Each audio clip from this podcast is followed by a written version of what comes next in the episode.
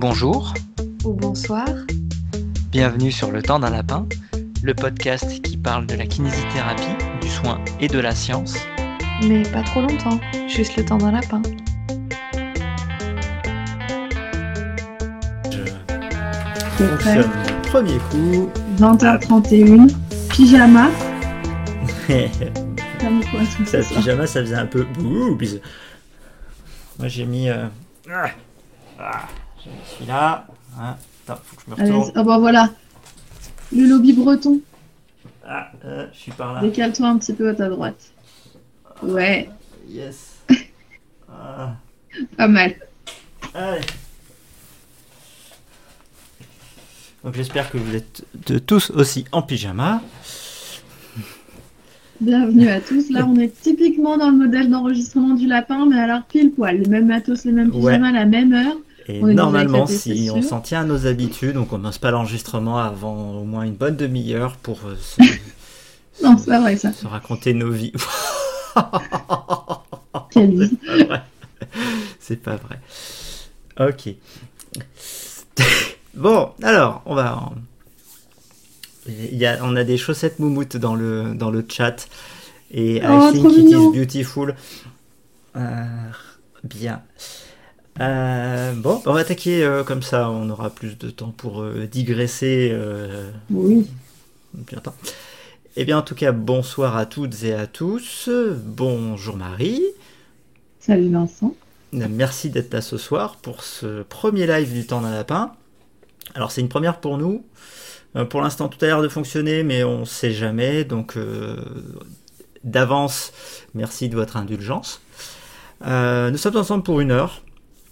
Euh, oui, on va déroger à notre règle traditionnelle qui est qu'un épisode du temps d'un lapin dure au maximum 30 minutes ou deux fois 30 minutes ou parfois un peu plus quand même.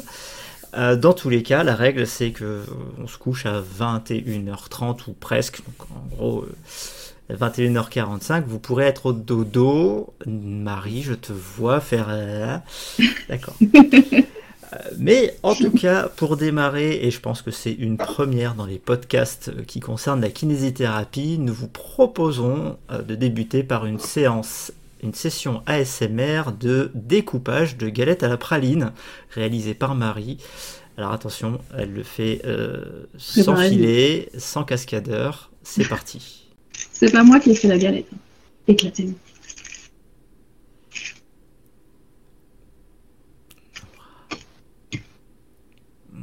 Et là, je casse l'assiette en deux.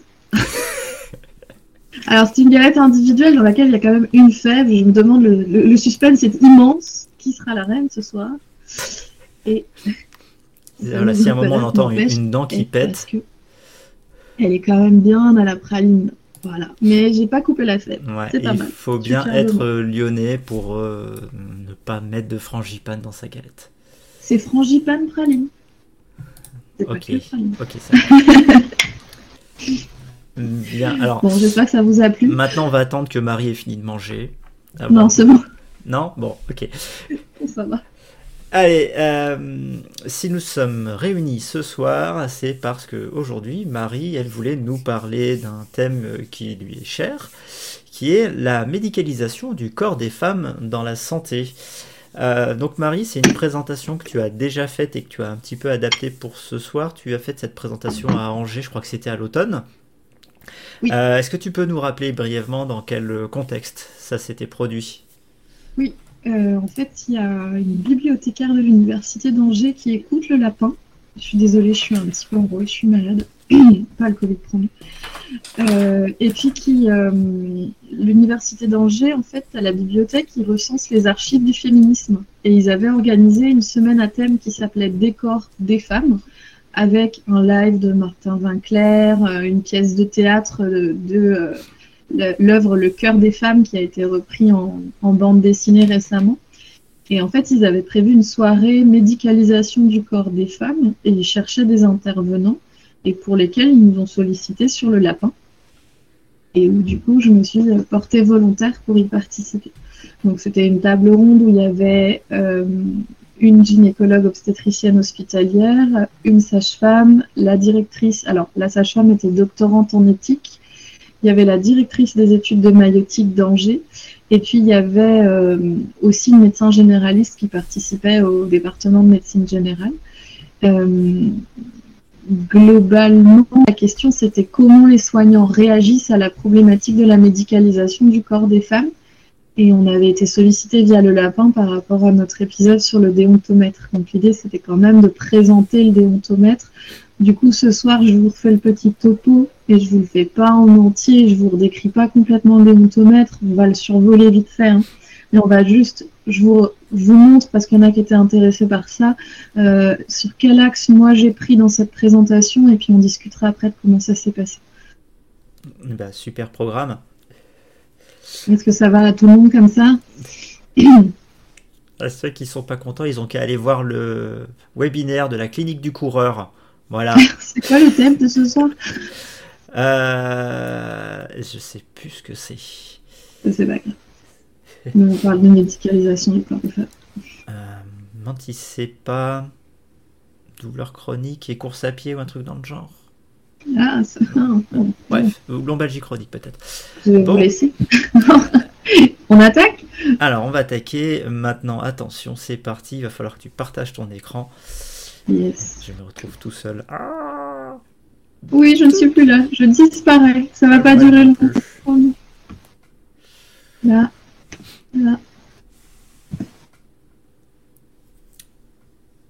Alors, c'est quand même assez effrayant puisque pour l'instant, tout a l'air de fonctionner. C'est louche. C'est l'effet galette, ça, moi, je te le dis. Donc, c'est bon, c'est parti, on peut y aller Oui, alors, juste euh, peut-être pour ceux qui nous écoutent et qui nous regardent pour une première fois, euh, n'hésitez pas à poser des questions dans le chat. Euh, hein, pour, et moi, je, je ferai le, modérateur, donc je les transmettrai en, direct, comme ça tu peux te, te concentrer sur la présentation. Ouais, tu m'arrêtes s'il y a des questions, n'hésitez pas. Hein. je n'hésiterai pas à te mansplainer. Voilà, c'est ça. J'adore ça. Donc, euh, la question, c'était vraiment comment les soignants réagissent. Et du coup, pour aborder le déontomètre, moi, j'ai voulu parler de l'axe des violences sexuelles dans le soin et de la médicalisation. Alors, effectivement, c'est pas un sujet hyper joyeux. Euh, je leur ai Alors, il y avait peut-être une cinquantaine de personnes qui étaient présentes. Euh, j'ai su après, il y avait des étudiants en médecine, il y avait des étudiants sage-femmes, il y avait des sages-femmes, il y avait des kinésithérapeutes, euh, il y avait des médecins, il y avait des gens qui participaient euh, à la vie de l'université d'Angers. Je leur ai proposé un petit exercice pour démarrer. Et je leur ai cité deux propositions en leur demandant si le comportement que je proposais était adapté. Euh, est-ce que tout poser ses mains sur les parties intimes d'une personne sans justification thérapeutique, c'est un comportement adapté ou inadapté? Et est-ce qu'écarter une partie d'un vêtement, une bretelle, un haut du slip, un chemisier, euh, sans prévenir ou respecter le refus de la personne, c'est adapté ou inadapté Donc globalement, c'était un public qui était assez averti. Vous, vous doutez que les réponses, elles ont été plutôt unanimes. Oui, alors j'avais envie de vendre le lapin, donc j'ai mis plein de photos de lapin partout, préparez-vous.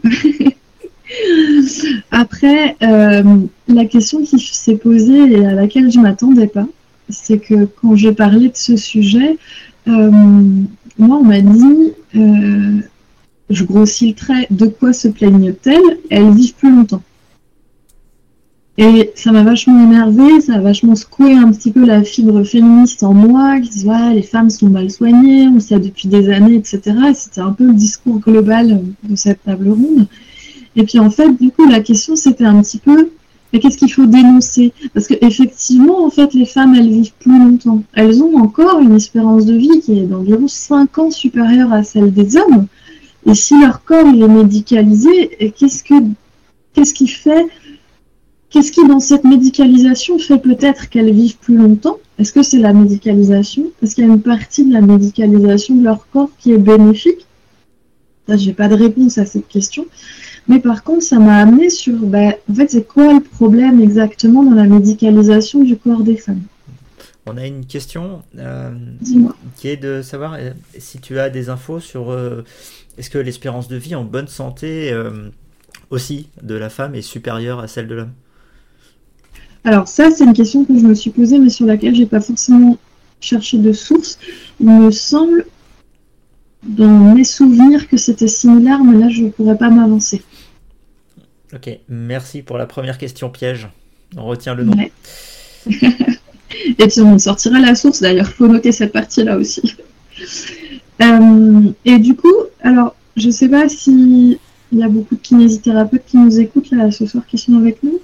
Euh, en kinésithérapie, pour moi en tout cas, il y avait une vraie question autour du risque d'emprise dans la médicalisation du corps des femmes. C'est-à-dire, euh, bah, quand s'arrête le soin, qu'est-ce qui n'est plus du soin et qu'est-ce qui est exactement une agression? Oui, tu t'ai entendu renifler, Vincent. Oui, pardon. Déjà, et euh, pourquoi je dis ça? Alors, euh, mon idée là, c'était de présenter un petit peu les textes législatifs existants en abordant ce qui était faisable ou pas faisable en théorie.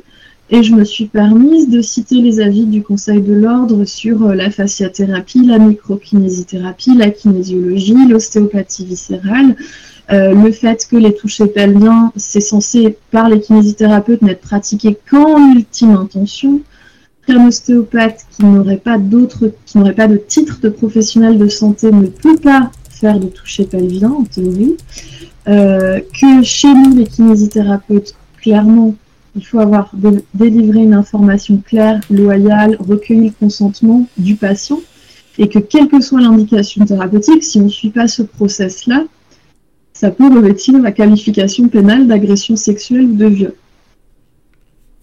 Ça, c'est et puis qu'en gynécologie, puisque là on avait surtout un parterre de personnes formées en gynécologie, et eh bien qu'il y a une charte qui est euh, visiblement assez affichée dans les hôpitaux, qui explique que l'examen clinique n'est pas censé être systématique, que la femme doit pouvoir se dévêtir à l'abri des regards et que le soignant doit recueillir l'accord oral de la femme. L'idée pour moi, c'était de, de sortir des... Je ne crois pas que ce soit quelque... Enfin, Dis-moi. Euh, je pense que c'est pas le cas partout. En tout cas, euh, je connais au moins deux services de gynéco où euh, il n'y a pas de, charte affichée. Du moins, ça n'était pas le cas en 2020. Oui, en 2020. Ouais. Bah, en fait, euh, là, si tu veux, ce que je trouve intéressant, c'est que ce qu'on lit beaucoup sur Twitter, c'est la question de l'examen clinique systématique chez les jeunes femmes quand elles souhaitent une contraception et qu'elles n'ont pas encore eu de rapport sexuel. Bon, bah, là, c'est écrit noir sur blanc.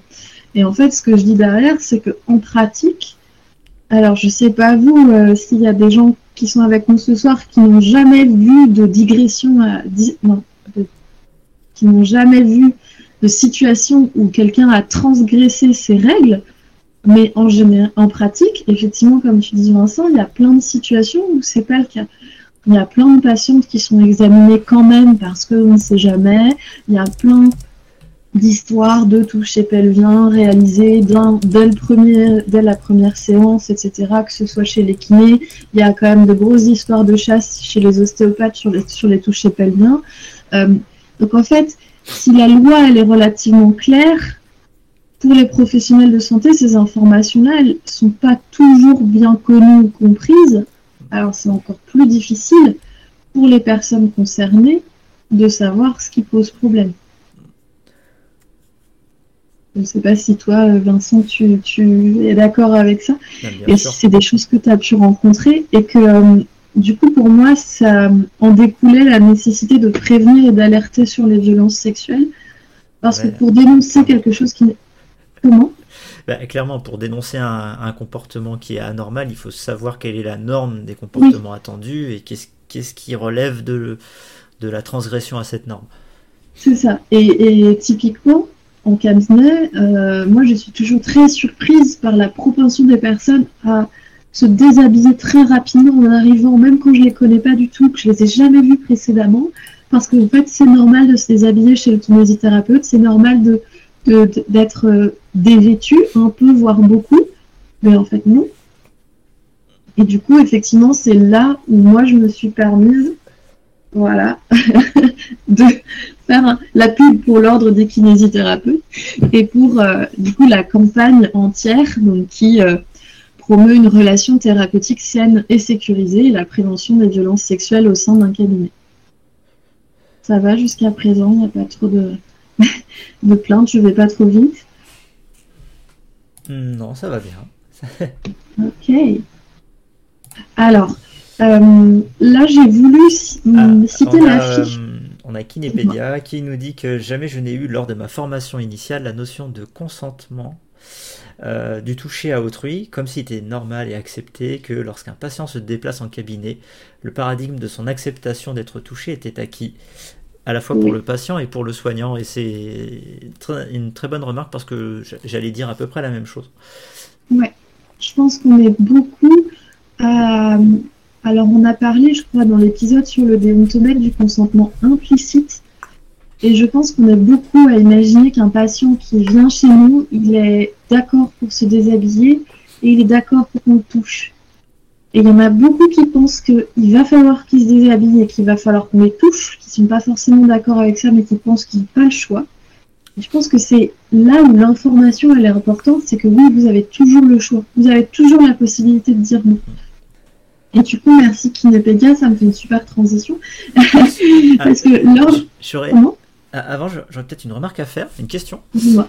Euh, est-ce que le fait de, savoir, de penser qu'il y aura systématiquement un examen euh, ou un contact physique de, pratiquer par le professionnel, est-ce que ça pourrait pas être aussi un motif de non-recours aux soins? C'est une question piège, tu doutes que la réponse est oui. C'est une réflexion que je me fais et je me dis que c'est fort probable. Euh, on, le voit par exemple avec des personnes, de, des femmes de, religion musulmane euh, par exemple, euh, pour, pour donner un cliché, pour lesquels le rapport au corps est, différent.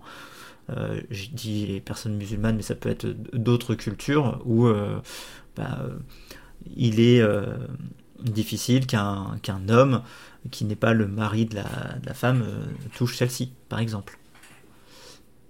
Même sans aller jusqu'à la question des, des, spécificités culturelles ou religieuses, euh, une personne qui a été victime de violences sexuelles va mm. probablement avoir du mal à se rendre chez le gynécologue en sachant que euh, pour, si pour elle l'examen clinique est systématique. Mm.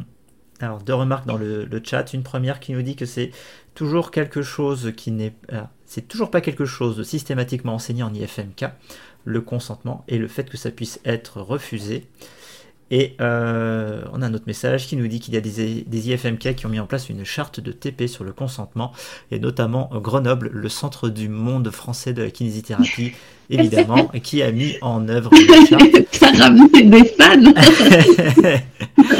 euh, Tu sais, c'est la euh, question que j'allais me poser. En fait, moi, j'ai jamais donné mon consentement à être touché à l'IFMK. Mm.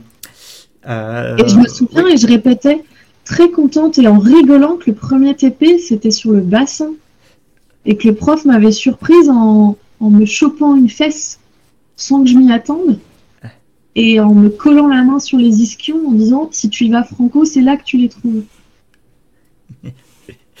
et oui, effectivement. je pense que je, pense qu'on doit être 95% d'anciens étudiants kinés hein, à avoir vécu ce genre d'expérience ou mm. avoir vu, donc euh, ça, ça reste. ah bah, on vit pas. je te laisse poursuivre. Ouais, alors ça c'est un. c'est un. Alors j'ai découpé euh, la déco qui était très chouette, mais c'est l'affiche qui est proposée à afficher en cabinet. Et euh, en fait, je leur ai demandé euh, de lever la main si ça les surprenait que ce soit la règle dans un cabinet de kinésithérapie. Et c'était important pour moi parce que c'était de dire, ben, en fait, chez nous, c'est à ça que vous devez, vous êtes censé pouvoir vous attendre à ça. Donc accueil avec bienveillance et respect, oui. Information du déroulement de la séance, c'est pas forcément quelque chose de très fréquent. Le consentement, c'est ce dont on a parlé en long, en large et en travers sur Twitter. Je vous explique les objectifs de chaque geste et je vous recueille votre accord avant de le pratiquer. Je vous propose une prise en charge personnalisée à chaque séance. Je suis à votre écoute et attentif à vos besoins. C'était important pour moi euh, de leur montrer ce qu'ils étaient en droit d'attendre et ce que leurs patients futurs étaient en droit d'attendre aussi. Et c'est vrai qu'il y en a quelques-uns qui ont été surpris, notamment sur l'explication de chaque geste l'accord avant de le pratiquer et aussi le fait du déroulement de la séance, d'informer de ce qui va se passer. Et finalement, je trouve que ça revient bien avec cette question d'emprise où, euh, en fait, euh, je suis tellement en confiance, entre guillemets, où j'ai tellement donné un consentement implicite que je suis prête à ce qu'on fasse un peu tout et n'importe quoi avec mon corps parce que c'est, ce sera forcément normal sans qu'on m'explique. Et puis il y, a aussi la notion de surprise en fait. On va pas, on va pas faire un truc euh, comme ça sorti du chapeau. On essaye de, de, Bah, planifier un petit peu ce qu'on va faire. C'est- aussi l'exercice qu'on demande à, à nos étudiants euh, quand on va les évaluer, c'est de nous dire bah, voilà, que- quel va être l'objectif de ta séance? Donc quels sont les Mhm. moyens que tu vas mettre en œuvre pour ça? Euh, et comment tu vas évaluer l'efficacité de ton intervention d'aujourd'hui? Et euh, quel effet elle aura plus tard? Ah mais complètement, tout à fait. Et puis, et puis je trouve que c'est un exercice intéressant parce que sinon on n'a pas besoin de justifier nos actes, bah, on peut proposer tout et n'importe quoi de qualité médiocre et Ouais. personne ne s'en rendra compte. Ça, ça, nous Euh, évite, ça nous évite aussi de faire une, une séance en, en mode pilote automatique où on va répéter des gestes de manière euh, dire, Oui. euh, plus ou moins autonome sans que ça ait d'intérêt thérapeutique. Ce qui nous arrive, à, je pense, à tous de temps en temps euh, quand on est crevé et que ça fait des, des semaines et des semaines qu'on attend des vacances qui n'arrivent plus, par exemple.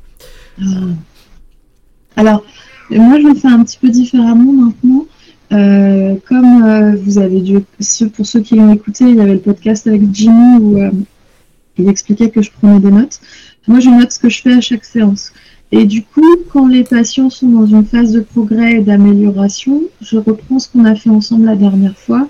Je confirme avec eux que ça va bien. Et maintenant, ce que je dis, c'est bon, bah, je vous propose qu'on fasse quelque chose de similaire, comme visiblement on est dans la bonne voie. Et du coup, que je sois fatiguée ou non, quand visiblement c'est quelque chose qui a, marqué, qui a marché, ça me permet d'avoir un pilote automatique sur euh, le contenu global de ma séance tout en ayant le consentement au passage euh, et en restant personnalisé. On a quand même une question très importante sur le chat. Ouais. Euh, Est-ce que tu as eu la fève? Mais non, parce que j'ai rien mangé du coup encore. Je, grignote la croûte là depuis tout à l'heure. Pardon. Euh, je vais enchaîner parce que du coup j'ai faim. si ça vous va. Ensuite, évidemment, j'ai proposé le déontomètre. Donc j'ai montré, j'ai décrit un petit peu ce que, à quoi il ressemblait. Euh, donc j'ai j'ai dit qu'en fait c'était une réglette avec 12 propositions. On retourne la réglette et en fonction des cases qu'on a cochées, on voit dans quel type de relation la relation thérapeutique s'inscrit, euh, relation saine, relation à risque, relation dangereuse. Alors ils ont dit que c'était flou, donc ils ont demandé à ce qu'on distribue les déontomètres à ce moment-là. Bon, c'était petit exprès, je vous montrerai sur la diapo d'après. Euh, moi, j'ai précisé que c'était pour les personnes concernées, mais que c'était intéressant aussi de s'auto-évaluer avec le déontomètre, parce que justement, il y a des patients qui savent pas ce qui pose problème, mais il y a aussi des professionnels de santé qui savent pas ce qui peut être problématique. Et c'est là où, du coup, j'ai mis en plus grand, j'ai repris les deux propositions que j'avais fait au début, et où, comme euh, les participants avaient quand même plutôt bien deviné, et probablement vous aussi si vous nous écoutez, eh bien, on est sur une relation à risque et une relation dangereuse. Le fait que le kinésithérapeute pose ses mains sur les parties intimes d'une personne sans justification thérapeutique, c'est un acte condamnable. Et si j'ai choisi celle-là, c'est justement parce que je voulais insister sur le sans justification thérapeutique. Le je sais ce qui est bon pour vous, ce n'est pas une justification thérapeutique. Alors c'est peut-être un peu dur dit comme ça, mais la tradition ou le c'est parce qu'on a toujours fait comme ça, ce n'est pas une justification valable. Et ça c'est important, parce que ça veut dire que quand quelqu'un pose ses mains sur les parties intimes d'une personne, la personne elle a le droit à une explication et elle a le droit à une justification de qualité. Ça fait partie de ses droits, ça fait partie de notre devoir. Et ça, je trouve que c'est hyper important. Alors, on a une question de, de Viquette Dis-moi. euh, qui nous dit que je me souviens quand l'ordre les avait publié, donc le déontomètre, euh, sur, euh, notamment sur les réseaux sociaux, on avait eu droit à oui, enfin, un pervers ne va pas s'auto-évaluer en tant que personne dangereuse. Donc Viquette nous demande un avis sur cette question. Putain, tu fais trop bien les transitions. Alors, euh, justement, j'avais choisi la deuxième. Mon kinésithérapeute écarte une partie d'un vêtement sans me prévenir ou respecter mon refus. On en avait parlé, Vincent et moi, dans le déontomètre. Euh, je, respecte toujours les refus, enfin j'espère. Par contre, je pense que ça m'est arrivé à de nombreuses reprises d'écarter une partie d'un vêtement sans prévenir la personne. Mmh, bien sûr. Même de poser ma main sur euh, quelqu'un sans le prévenir. Et, ça, par exemple, dans l'auto-évaluation, c'est important parce que j'ai mis longtemps à me rendre compte que ça pouvait être problématique. Il m'a fallu des histoires de personnes qui avaient été victimes de violences, que ça pouvait euh, entraîner dans une euh, dissociation traumatique, rappeler des souvenirs très désagréables, pour que je comprenne qu'en fait, ça va rien faire à 95% des gens. Mais peut-être qu'il y a une personne ce sera très probablement une femme, un jour dans ma carrière, pour qui ça c'est très important. Et le fait de l'automatiser, ce sera très important. Et je rajoute à la, et je réponds plus précisément à Vicat après, euh, à la demande de Pascal Mathieu avec qui j'avais discuté, il n'y a pas de prescription pour la justice ordinale. Tu me corriges Vincent hein, si je me trompe. Mais ce n'est pas parce que ces actes sont prescrits au pénal qui ne peuvent pas donner suite à condamnation à l'ordre. Donc même si ça fait 30 ans, ça peut être dénoncé. Hmm. Après, pour répondre à Viquette, euh, quand on a lancé le lapin, on s'est rendu compte que les confrères qui nous écoutaient, c'était globalement des confrères qui étaient dans la même mouvance que nous. Et euh, là où on a tenu à élargir l'audience qu'on pouvait avoir, c'est de se rendre compte que ça avait aussi du sens d'informer les personnes de ce que c'était que la kinésithérapie, de ce que ça pouvait être et de ce que ça n'aurait pas dû être. Et en fait, tous les arguments un peu fallacieux qu'on tournait sur les réseaux euh, au moment où le déontomètre est sorti, euh, honnêtement, je suis pas sûre qu'ils aient du sens. C'était vraiment des arguments de réactance. Évidemment que le pervers, il va pas se poser de questions. Et de toute façon, le pervers, il aura jamais de déontomètre dans les mains. Mais si jamais. Comment? Alors, il y a une remarque par rapport à ça dans, le chat. Ouais. Euh, Nem Olivier qui nous dit euh, idem que Marie, le monde n'est pas binaire. On peut avoir des gestes malvenus avec euh, un ou une patiente. Et le fait de trouver le déontomètre nous aide à en prendre conscience. Oui, Potentiellement, et ça peut être quelque chose pour nous alerter et nous dire euh, ah bah tiens, c'est bizarre, ce que ce que je fais, c'est pas vraiment ce qui est attendu de moi. Alors euh, effectivement, comme tu l'as dit, il peut y avoir de la réactance. Euh, et j'imagine que dans un premier temps, si on a ce genre d'attitude, je pense que le, le, je me demande si j'en avais pas déjà parlé pendant le l'épisode sur le déontomètre, je pense que le, mois d'il y a 5 ou 10 ans euh, aurait probablement eu de la réactance par rapport à certains items du, déontomètre. Et euh, peut-être qu'un peu plus tard, ça m'aurait permis de réfléchir et d'aller chercher de l'information là-dessus. C'est moi, c'est pour ça que j'ai choisi ceux-là. Euh, le, celui en jaune, c'est venu vraiment parce qu'une personne victime de violence m'a dit quand si vous faites ça à ce moment-là, moi, ça me ramène à, un moment où j'ai subi des violences sexuelles. Et je dis, bah moi, je ne veux pas faire ça. Je ne veux pas être à l'origine de ça. Mais sans cet échange-là, ça m'aurait me questionnait pas autant précédemment en fait. Et, effectivement, tu vois, la partie en rouge, la partie en rouge, euh, s'il n'y a pas de raison thérapeutique, ça peut être considéré comme un viol. Ça veut dire que faire des touchés pelviens en systématique. Alors attention parce que moi je ne fais pas du tout de périnéo, donc c'est pas mon exercice, mais un toucher pelvien en systématique, il faut quand même une bonne justification thérapeutique. Et puis pour finir ce que je disais euh, par rapport à Viquette et les pervers, euh, le pervers il aura peut-être pas la, le pervers, il va lire la partie rouge, là, le 12, et puis en fait, il va jamais se poser la question, il se dira pas que c'est un viol, puisque lui, il se dira que de toute façon, c'est comme ça qu'il guérit les gens. Euh, J'ai quelques exemples en tête, malheureusement. Et euh, par contre, si euh, la copine d'une de ces patientes tombe sur le déontomètre et qu'elles en parlent un soir quand elles vont boire un verre, voilà, c'est comme ça que ça va fonctionner. Et, je pense que c'est là où c'est intéressant de, de diffuser assez largement. Voilà.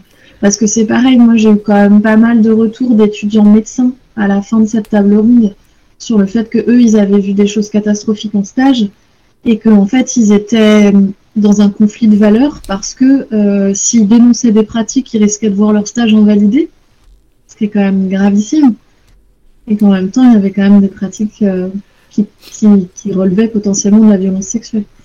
Alors dans le chat, on a Époron qui euh, fait euh, référence à une affaire où un ostéopathe n'a pas été condamné euh, alors qu'il avait réalisé des touches, un toucher pelvien et était poursuivi euh, pour, pour, viol ou agression sexuelle par, euh, par la patiente. Parce que le geste a été estimé comme thérapeutique.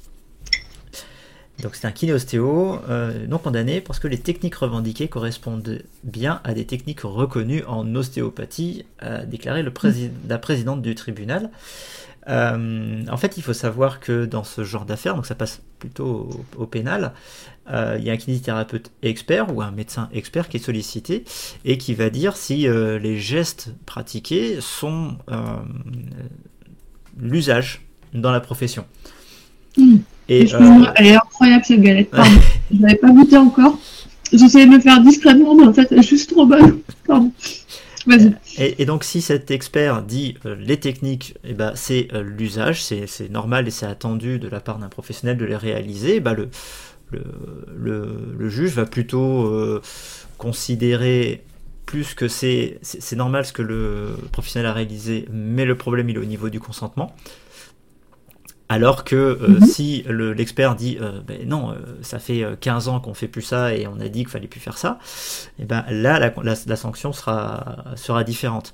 En chambre disciplinaire, on aurait tendance, alors j'ai une formation demain sur la question, mais par rapport à ma petite expérience sur, sur le sujet, on va avoir tendance à pas trop juger ce qui a été fait, euh, si les gestes sont normaux ou pas, parce qu'en fait, nous ne sommes pas kinésithérapeutes experts, et donc nous ne sommes pas censés juger de la qualité et de la pertinence de ce qui a été réalisé par le confrère qui est censé euh, pratiquer son art en toute indépendance, confrère ou, ou consoeur. Euh, voilà, donc pour expliquer pourquoi est-ce que parfois euh, des personnes qui vont réaliser des gestes euh, sur les parties intimes ben, ne sont pas condamnées. Euh, ben, c'est aussi parce qu'il y a un décalage entre euh, l'expertise et la science disponible. clairement, en ce qui concerne les touchés pelviens, la science disponible elle est vraiment d'une qualité assez médiocre et ça serait peut-être bien que les juristes du Conseil de l'ordre et les experts du Conseil de l'ordre se penchent un petit peu sur la question pour un peu plus parler des, des touchés pelviens notamment qui sont déjà assez encadrés mais je pense qu'en fait on pourrait assez facilement même arriver à une, presque une interdiction. Mais là euh, on digresse comme on sait toujours aussi bien le faire et j'oublie qu'il n'y a pas de montage derrière. Non mais je, je, trouve que c'est important parce que ça fait partie moi de mes grandes désillusions dans le sens où moi le cadre il était le même pour tout le monde. Et qu'en fait là la preuve c'est que si l'expert mandaté juge que c'est quelque chose qui se fait eh bien euh, ça me fait toujours un petit peu penser euh, au soutien aux professionnels de santé pendant le Covid qui a été euh, un petit peu fait en fonction de l'importance qu'on pensait que chacun avait. Où des personnes plutôt bien placées dans des endroits assez bien placés, mais qui projetaient en fait leur représentation personnelle potentiellement. Hein. Et, euh, et j'ai envie de dire, il y a des professionnels de santé aujourd'hui à Lyon, si vous leur demandez comment on soigne les douleurs pelviennes, ben, ils vont vous parler de toucher pelvien et ils vont vous dire que de toute façon, il n'y a que comme ça que ça marche. Parce que ça fait 50 ans qu'on fait ça. Et, et malheureusement, ça peut suffire comme justification. Et c'est là où je trouve que c'est quand même important et intéressant qu'on ait euh, ce recours ordinal. Alors clairement, c'est alors c'est la question qui s'est posée aussi de la part des étudiants en médecine à la table ronde. Euh, c'est de dire que l'ordre des kinés était génial, ça on le savait, mais, euh, mais qu'en fait, ils se demandaient comment ça se passerait avec l'ordre des médecins, et malheureusement, chez l'ordre des médecins, c'est un peu plus difficile quand même. Et je crois qu'ils ont parlé du gynécologue de l'hôpital Tenon, qui était encore en exercice alors qu'il avait plusieurs, une dizaine de plaintes, je crois. Oui. je crois qu'on est bien au-delà de la dizaine de plaintes. Oui, je n'ai pas les chiffres en tête, mais euh, voilà, c'était effectivement. on, est, à peu près une centaine, si je dis pas de bêtises. Eux, déploraient le fait que, que l'ordre des médecins était relativement peu efficace sur le sujet. Euh, moi, Pascal m'a bien précisé, Pascal Mathieu, que c'était vraiment euh, une des volontés fortes de l'ordre des kinés de recevoir la plainte de chaque femme. Mmh. Femme, parce que jusqu'ici, ils n'ont que des plaintes de femmes. Et d'ailleurs, l'Ordre des kinés est actuellement dans une vaste campagne de formation de ses élus euh, pour recueillir euh, les plaintes de personnes victimes de, violences sexuelles. Moi, je, participe demain euh, puisque je suis, je suis assesseur en chambre disciplinaire. Yes. Je te propose de poursuivre. Notre, star. Oui, moi j'arrive au bout. Voilà, ça c'était la dernière diapo. J'aurais pu parler pendant des heures. La dernière diapo sur laquelle je voulais clore, mon intervention, c'était celle-là. Euh, médicaliser le corps des femmes, euh, oui, à outrance, toucher pelvien chez des jeunes femmes qui n'ont pas eu de rapport sexuel, etc., etc. Et par contre, quand il s'agit d'entendre la douleur des femmes, alors là, on fuit. Et euh, c'est pareil, je pense que ça mériterait d'être creusé. Mais pour le coup, il y a, je trouve un vrai paradoxe. Moi, je ne comprends pas comment on peut avoir un tel suivi du corps de la femme et avoir de telles problématiques douloureuses chroniques chez les femmes et des parcours douloureux aussi complexes. Mais je suis sûre qu'il y a plein d'explications. Euh, euh, là, voilà on, ouvre, euh, on, ouvre, un grand débat. Oui, c'était la boîte de Pandore à ouvrir. Ah oui, j'ai remis le petit, le petit lapin fatigué à la fin. Voilà. je reviens. Allez, chanter. Ah. Alors, on va essayer de tout faire fonctionner. Oui, bien sûr, je me vois. C'est le principal. Alors. Moi, je te vois sous forme d'une bête qui ressemble à un yak avec des cornes et un anneau dans le nez. C'est tout moi, ça. ouais. Euh, est-ce qu'il y a des personnes qui ont des questions sur la présentation ou est-ce que je peux vous dire un petit peu ce qu'il en a été des débats dans la foulée? On a quelques questions.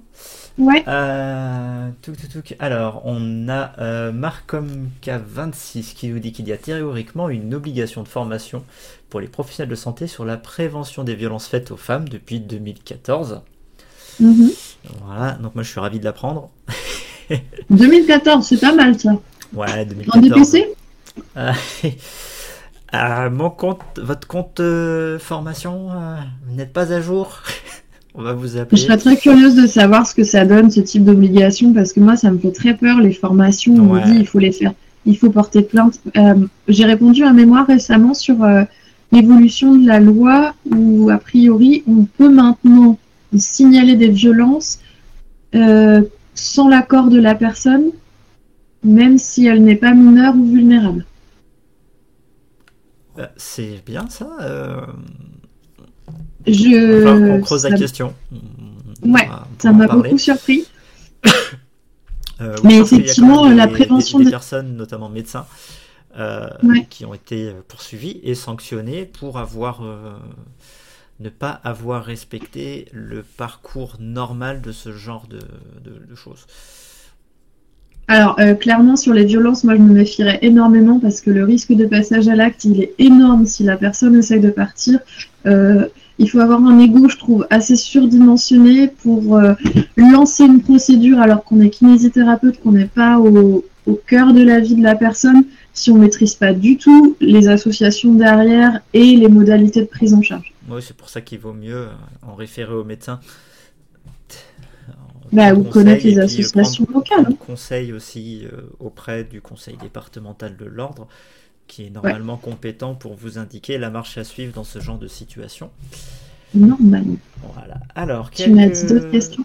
Une question de Camille euh, LTR. On se demande bien qui c'est. Ouh Suspense Euh, on est ravis de t'avoir. On t'attend sur le podcast euh, Alors, quand on arrivera à te donner le une date. déontomètre aide à considérer les violences verbales faites aux femmes, par exemple le jugement sur le choix de contraception ou le choix d'avoir ou non des enfants, les pratiques sexuelles, et même choix d'exercice physique, comme par exemple des femmes qui pratiquent des sports socialement associés à une pratique masculine, etc. Alors, attendez. Je vais le ressortir. hein, que- On ressort aussi. Alors. Non, je crois qu'il est uniquement sur les violences sexuelles. Euh, alors, il y en a une. hum, C'est surtout sur les gestes, en fait, sur le contact physique. Mon Euh. kinésithérapeute me pose des questions intimes sans lien avec la patholo- ma pathologie et sans m'expliquer les raisons médicales de ces questions. Mhm. Mon kinésithérapeute fait des blagues ou des commentaires à caractère sexuel. Mon kinésithérapeute me raconte ses propres expériences sexuelles. Mon kinésithérapeute a pris des photos de moi à mon insu au cours d'une séance. Quelle. Euh, Euh, il y a une affaire comme ça qui est jugée bientôt. Ouais. Euh, alors, à ce sujet, Camille, moi, ça me fait toujours un peu réfléchir. J'avais écrit il y a très longtemps un billet de blog qui s'appelait Juger parti. Ce que je trouve compliqué, c'est qu'on nous demande d'être humain dans notre travail, mais en même temps, on a un titre de professionnel. Et ce que je disais quand j'avais des stagiaires, ce qui est difficile, c'est que.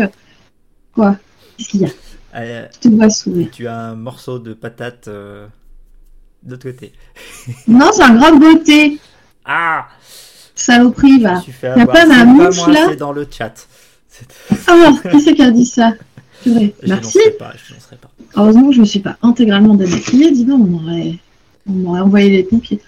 Euh, euh, en fait, ce que je trouve très difficile, c'est qu'il y a notre avis personnel et il y a notre avis extérieur, et qu'en fait, aujourd'hui, un kinésithérapeute ne devrait pas avoir à donner son avis sur la contraception d'une jeune femme. En tout cas, pas un avis euh, en tant que personne, parce qu'on n'est pas formé à ça.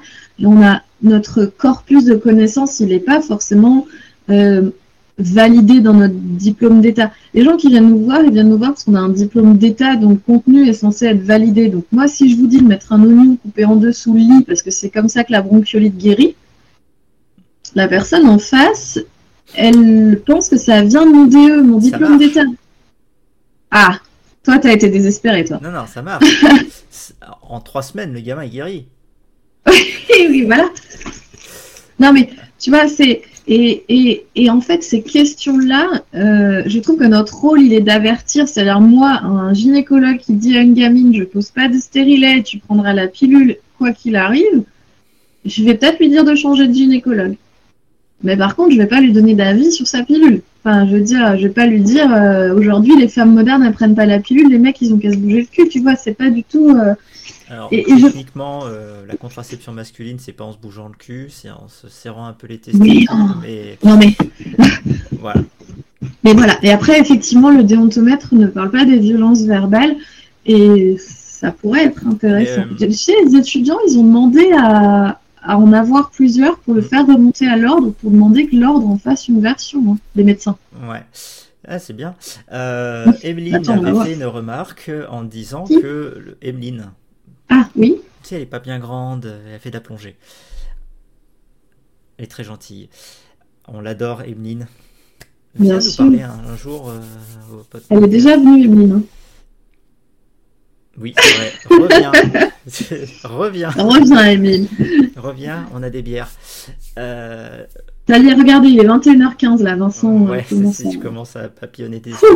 Euh, donc, Amy nous disait que le déontomètre, en fait, il s'inspire du violentomètre. Oui. Et euh, le violentomètre, lui, je pense qu'il euh, comporte de nombreux items en rapport avec les, les échanges verbaux qu'un compagnon potentiellement violent peut avoir avec euh, son, sa compagne ou son Oui, autre compagnon.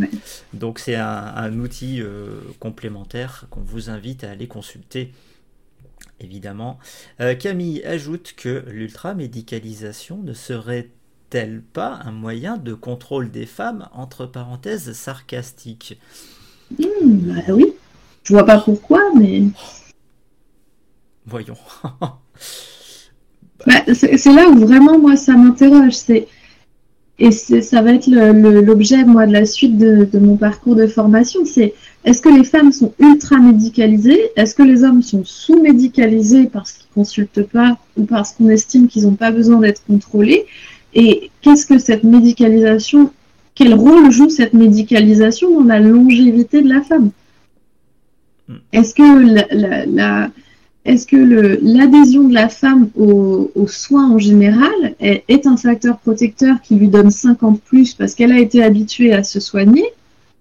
Il, y a, forcément 18 000 facteurs de confusion, hein, bien sûr, mais effectivement, euh, cette question du contrôle sur le corps des femmes, elle a beaucoup été abordée par les autres professionnels, pour le coup, qui étaient médecins et sages-femmes.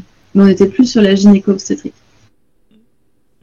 D'accord. Alors une autre question, c'était de savoir s'il y aurait un déontomètre version 2.0 qui prendra en compte les retours des pros et non-pros de santé ou est-ce qu'il est déjà abouti au maximum? Toi qui en as discuté avec euh, Pascal Mathieu, la présidente du Conseil de l'Ordre des kinésithérapeutes, euh, est-ce que tu as des infos là-dessus? Non. Euh, moi, clairement, je trouve qu'il serait intéressant d'en faire une version pour les soignants en général. Parce que là, c'est très orienté sur les actes des kinésithérapeutes, mais on pourrait en faire une version. On peut remplacer kiné par n'importe quel autre professionnel de santé, même si effectivement, certains ne seront pas forcément amenés à déshabiller, par exemple. Euh, après, moi, la question qui se pose, c'est quand je suis passée à l'ordre des conseils départemental de l'ordre, en fait, la campagne a été juste incroyable, mais la diffusion de la campagne n'a pas été extraordinaire. Euh, il y a des déontomètres dans tous les conseils de l'ordre qui euh, attendent dans les couloirs qu'on veuille bien les récupérer. Je ne sais pas si le projet d'aller plus loin pourrait aboutir si les kinésithérapeutes ne s'en emparent pas aujourd'hui. Hmm. On aurait pu imaginer un déontomètre distribué en complément ou à la place du caducé, par exemple. Hmm. Par exemple, ouais. Euh, à savoir, du coup, pour euh, ceux qui nous écoutent là ce soir, euh, clairement, il y a des déontomètres dans les conseils départementaux de l'ordre. Si vous, vous avez des gens qui peuvent être intéressés autour de vous, il bah, ne faut pas hésiter, je pense, à aller en chercher pour les distribuer à vos confrères et puis pour les distribuer aussi à d'autres professionnels de santé. Qui sait? En tout cas, moi, chez les gynécos et les sages-femmes, ça a super bien marché. Euh, par rapport à la question de l'aboutissement du déontomètre, euh, il s'inspire énormément, euh, il se base énormément sur les résultats de euh, de chambres disciplinaires euh, départementales ou nationales, euh, pas que pour les kinésithérapeutes, mais aussi pour les médecins, puisqu'en général, on arrive, les médecins, les sages-femmes, les infirmiers, tous les professionnels de santé, ça suffit avec cette galette. Euh, donc tous les professionnels de santé qui auraient pu être euh, condamnés.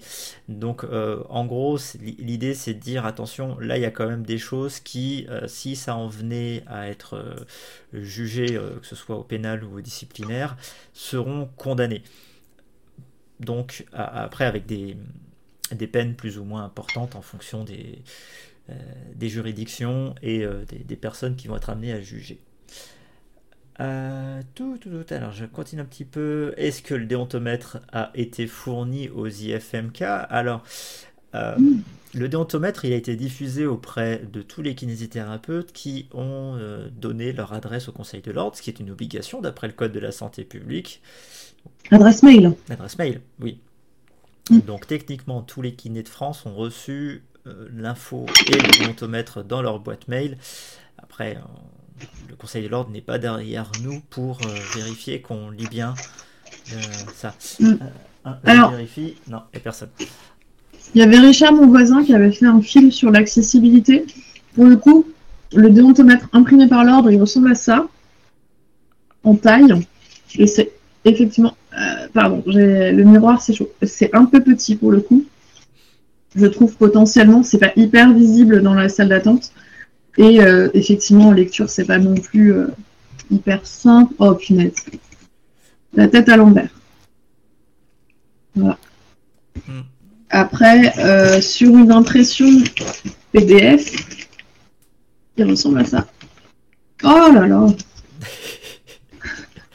La tête à l'envers, ça. C'est pas un manga, ça se lit de gauche à droite. Oui, c'est ça. Pardon. Euh, on a une remarque d'une personne pas connue du tout qui s'appelle Anamorphosi. Oh, t'es là, Fred, alors les chaussons Reviens nous voir. Euh, qui Ouais. nous dit qu'il voudrait un déantomètre pour les prises en charge sur les enfants. Et je crois que Kinépédia avait fait une remarque aussi dans ce sens. Et je pense que c'est une bonne idée. C'est une bonne Mm. idée. Autant peut-être qu'une Le version. consentement euh, de l'enfant, ça doit être un sujet, mais alors, Ah bah, ouh. Et, euh, oui, n'est-ce pas?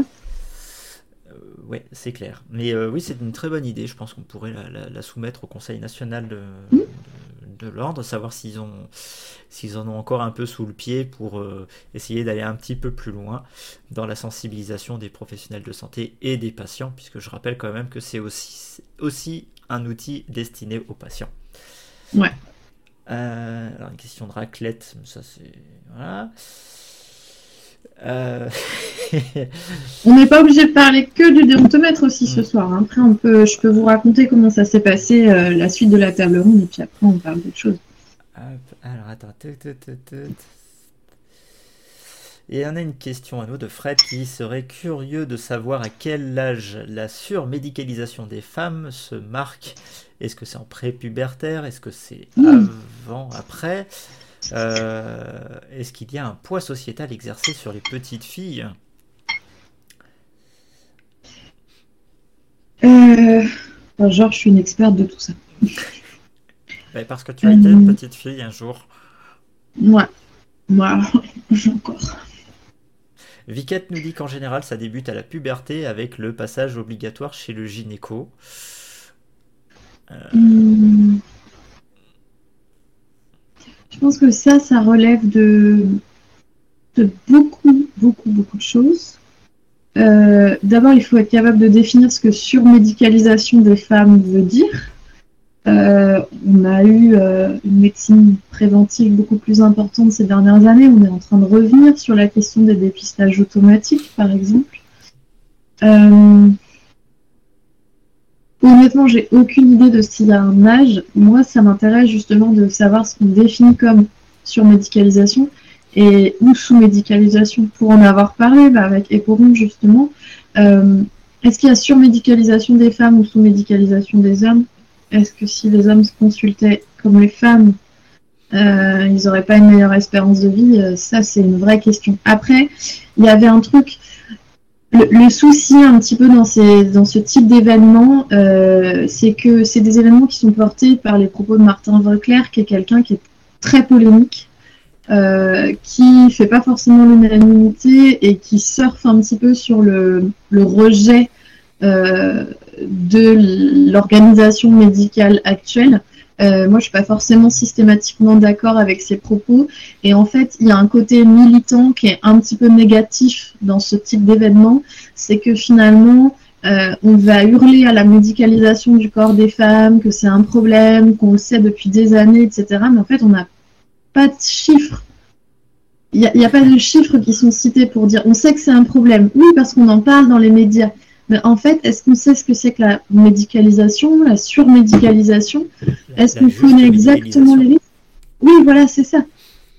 Et, euh, et ça, c'est effectivement quelque chose qui peut me déranger un petit peu. Alors, je suis désolée, euh, peut-être pour Viquette ou Camille, je suis tout à fait d'accord que l'emprise du corps des femmes, le- la sensation de, de- de devoir donner son corps au corps médical, c'est problématique.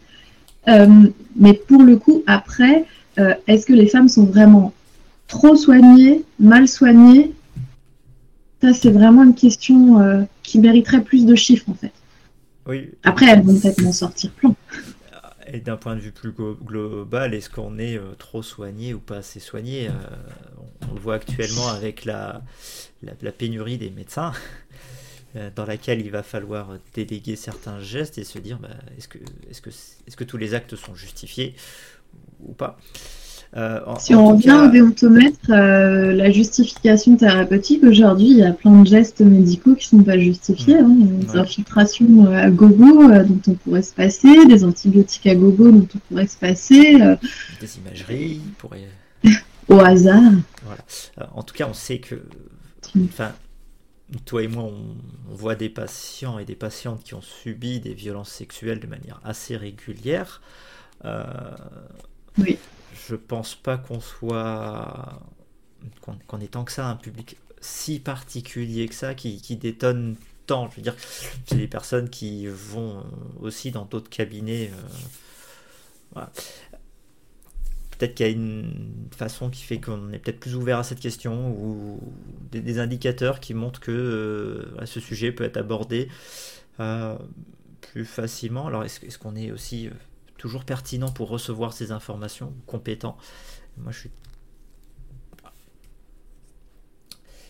Je pars du principe que comment dire que si c'était important que cette parole elle sorte, il faut qu'elle sorte quel que soit l'endroit, et que si la personne m'a jugé compétente pour la recevoir, euh, c'est que je le suis entre guillemets et que c'est à moi derrière de faire le relais. Je pense qu'on a une population qui est biaisée. Clairement, euh, moi j'en ai trois ou quatre hein, quand je leur ai montré le démontomètre. Euh, bah, la première d'ailleurs. La première à qui je dis Ah, regardez, c'est là où ils ont fait un truc super pour la prévention des violences sexuelles chez un kiné. Ah ouais, j'en ai connu trois, ouais. Ouais. Ah hmm. Ok, bon. Et j'en ai eu plusieurs quand même, des patients dans cette situation, dans cette configuration. Mais je sais pas si j'ai très bien répondu à la question. Après, pour la, médicalisation, c'est que euh, là, on était vraiment sur un sujet euh, gynéco. effectivement, je pense que sur le plan gynéco, la surmédicalisation du corps des femmes, ça va être euh, les examens systématiques et tout ce qui rentre plus dans la charte gynécologie. Après, en kiné, c'est un peu différent. Et un autre exemple aussi, c'est le, recours à la stérilisation volontaire. Où là, clairement, pour en avoir discuté avec une, une, collègue euh, qui a à peu près le, le, même âge que moi, moi je vais chez le chez l'urologue pour parler de stérilisation définitive. Ouais. Il m'explique ce que c'est et puis après il me demande, il me dit qu'il y a un délai de réflexion et puis voilà et qu'on se rappelle une fois le délai pour euh, fixer une date. Et euh, elle, elle me dit que la personne qui est en face d'elle lui a dit Mais enfin, vous êtes jeune, vous avez 36 euh, ans et vous pouvez encore décider demain de faire un enfant. Donc, voilà. On t'a pas dit que tu étais jeune, toi espèce, Quelle espèce d'enfoiré Ouais, ouais. voilà, donc c'est une, une, autre une autre remarque. Euh, dans le chat, on a Nemo Olivier qui nous dit que Winkler, il a tellement prêché dans le désert pendant des années qu'il a encore une vision de la situation qui date de l'époque, mais on ne peut pas euh, lui enlever le fait qu'il ait défriché énormément de choses. Ah oui euh, Là, Moi je suis d'accord, juste maintenant il y a une shitstorm à chaque fois qu'il a un bouquin à vendre, ça me gave quoi. C'est possible. Voilà. Euh, Camille nous dit qu'on en revient à l'idée de devoir changer les relations clinicien-patiente vers des approches plus collaboratives et euh, clairement on ne peut qu'être en désaccord avec ce que tu dis Camille non, nous on veut une médecine descendante dure euh, où les gens écoutent ce que les professionnels sachant leur il faut qu'ils obéissent voilà il faut qu'ils obéissent voyons puisque nous sommes irréprochables. et nous, on sait, et pas eux. Nous, on sait. On sait ce qui est bon pour eux. Voilà. Et on veut une J'ai horreur de cette médecine. Aussi. Parce qu'il y en a marre de retourner le papier jetable. J'ai plus de papier jetable. Euh, Kinépédia nous demande s'il y a une différence entre les catégories socio-professionnelles sur la question. Euh, sur quelle question? eh ben, Sur la question des violences euh, faites aux femmes. J'en ai aucune. On peut supposer que l'information est moindre, et encore, on a des tas d'affaires, je pense à l'affaire Matzneff, si je dis pas de bêtises, où on est dans les, euh, dans les hautes sphères de la société française et où il y a quand même eu euh, des, violences sexuelles. Donc, je, ne suis pas certain. À mon avis, ces violences, elles existent dans tous les milieux. Euh, je pense que si on va chercher les statistiques, elles nous confirmeront notre, notre biais. Alors peut-être dans le soin, euh, il y a peut-être. Alors vraiment, j'ai pas de chiffres. Hein. Euh, si on part du principe que c'est difficile de savoir ce qu'on peut dénoncer ou non, on peut imaginer des populations précaires, peut-être pas francophones de naissance ou d'origine étrangère, pourraient avoir plus de difficultés à dénoncer des pratiques de soins anormales. Après, il y a quand même un biais avec le recours à l'ostéo qui est de plus en plus fréquent. Euh, dans les populations favorisées, c'est quand même devenu normal de se mettre à moitié à poil et de se faire remettre d'aplomb de tous les côtés euh, plusieurs fois par an. Et du coup, je pense que c'est aussi difficile d'identifier ce qui peut poser problème. Donc c'est peut-être pas les mêmes violences aux mêmes endroits ou de la même manière, mais en tout cas, euh, je ne saurais pas dire s'il y a une différence. Ok.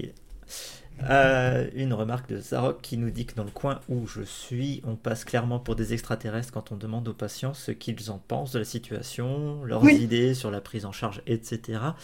Euh, bienvenue parmi nous. Hein, voilà. hein.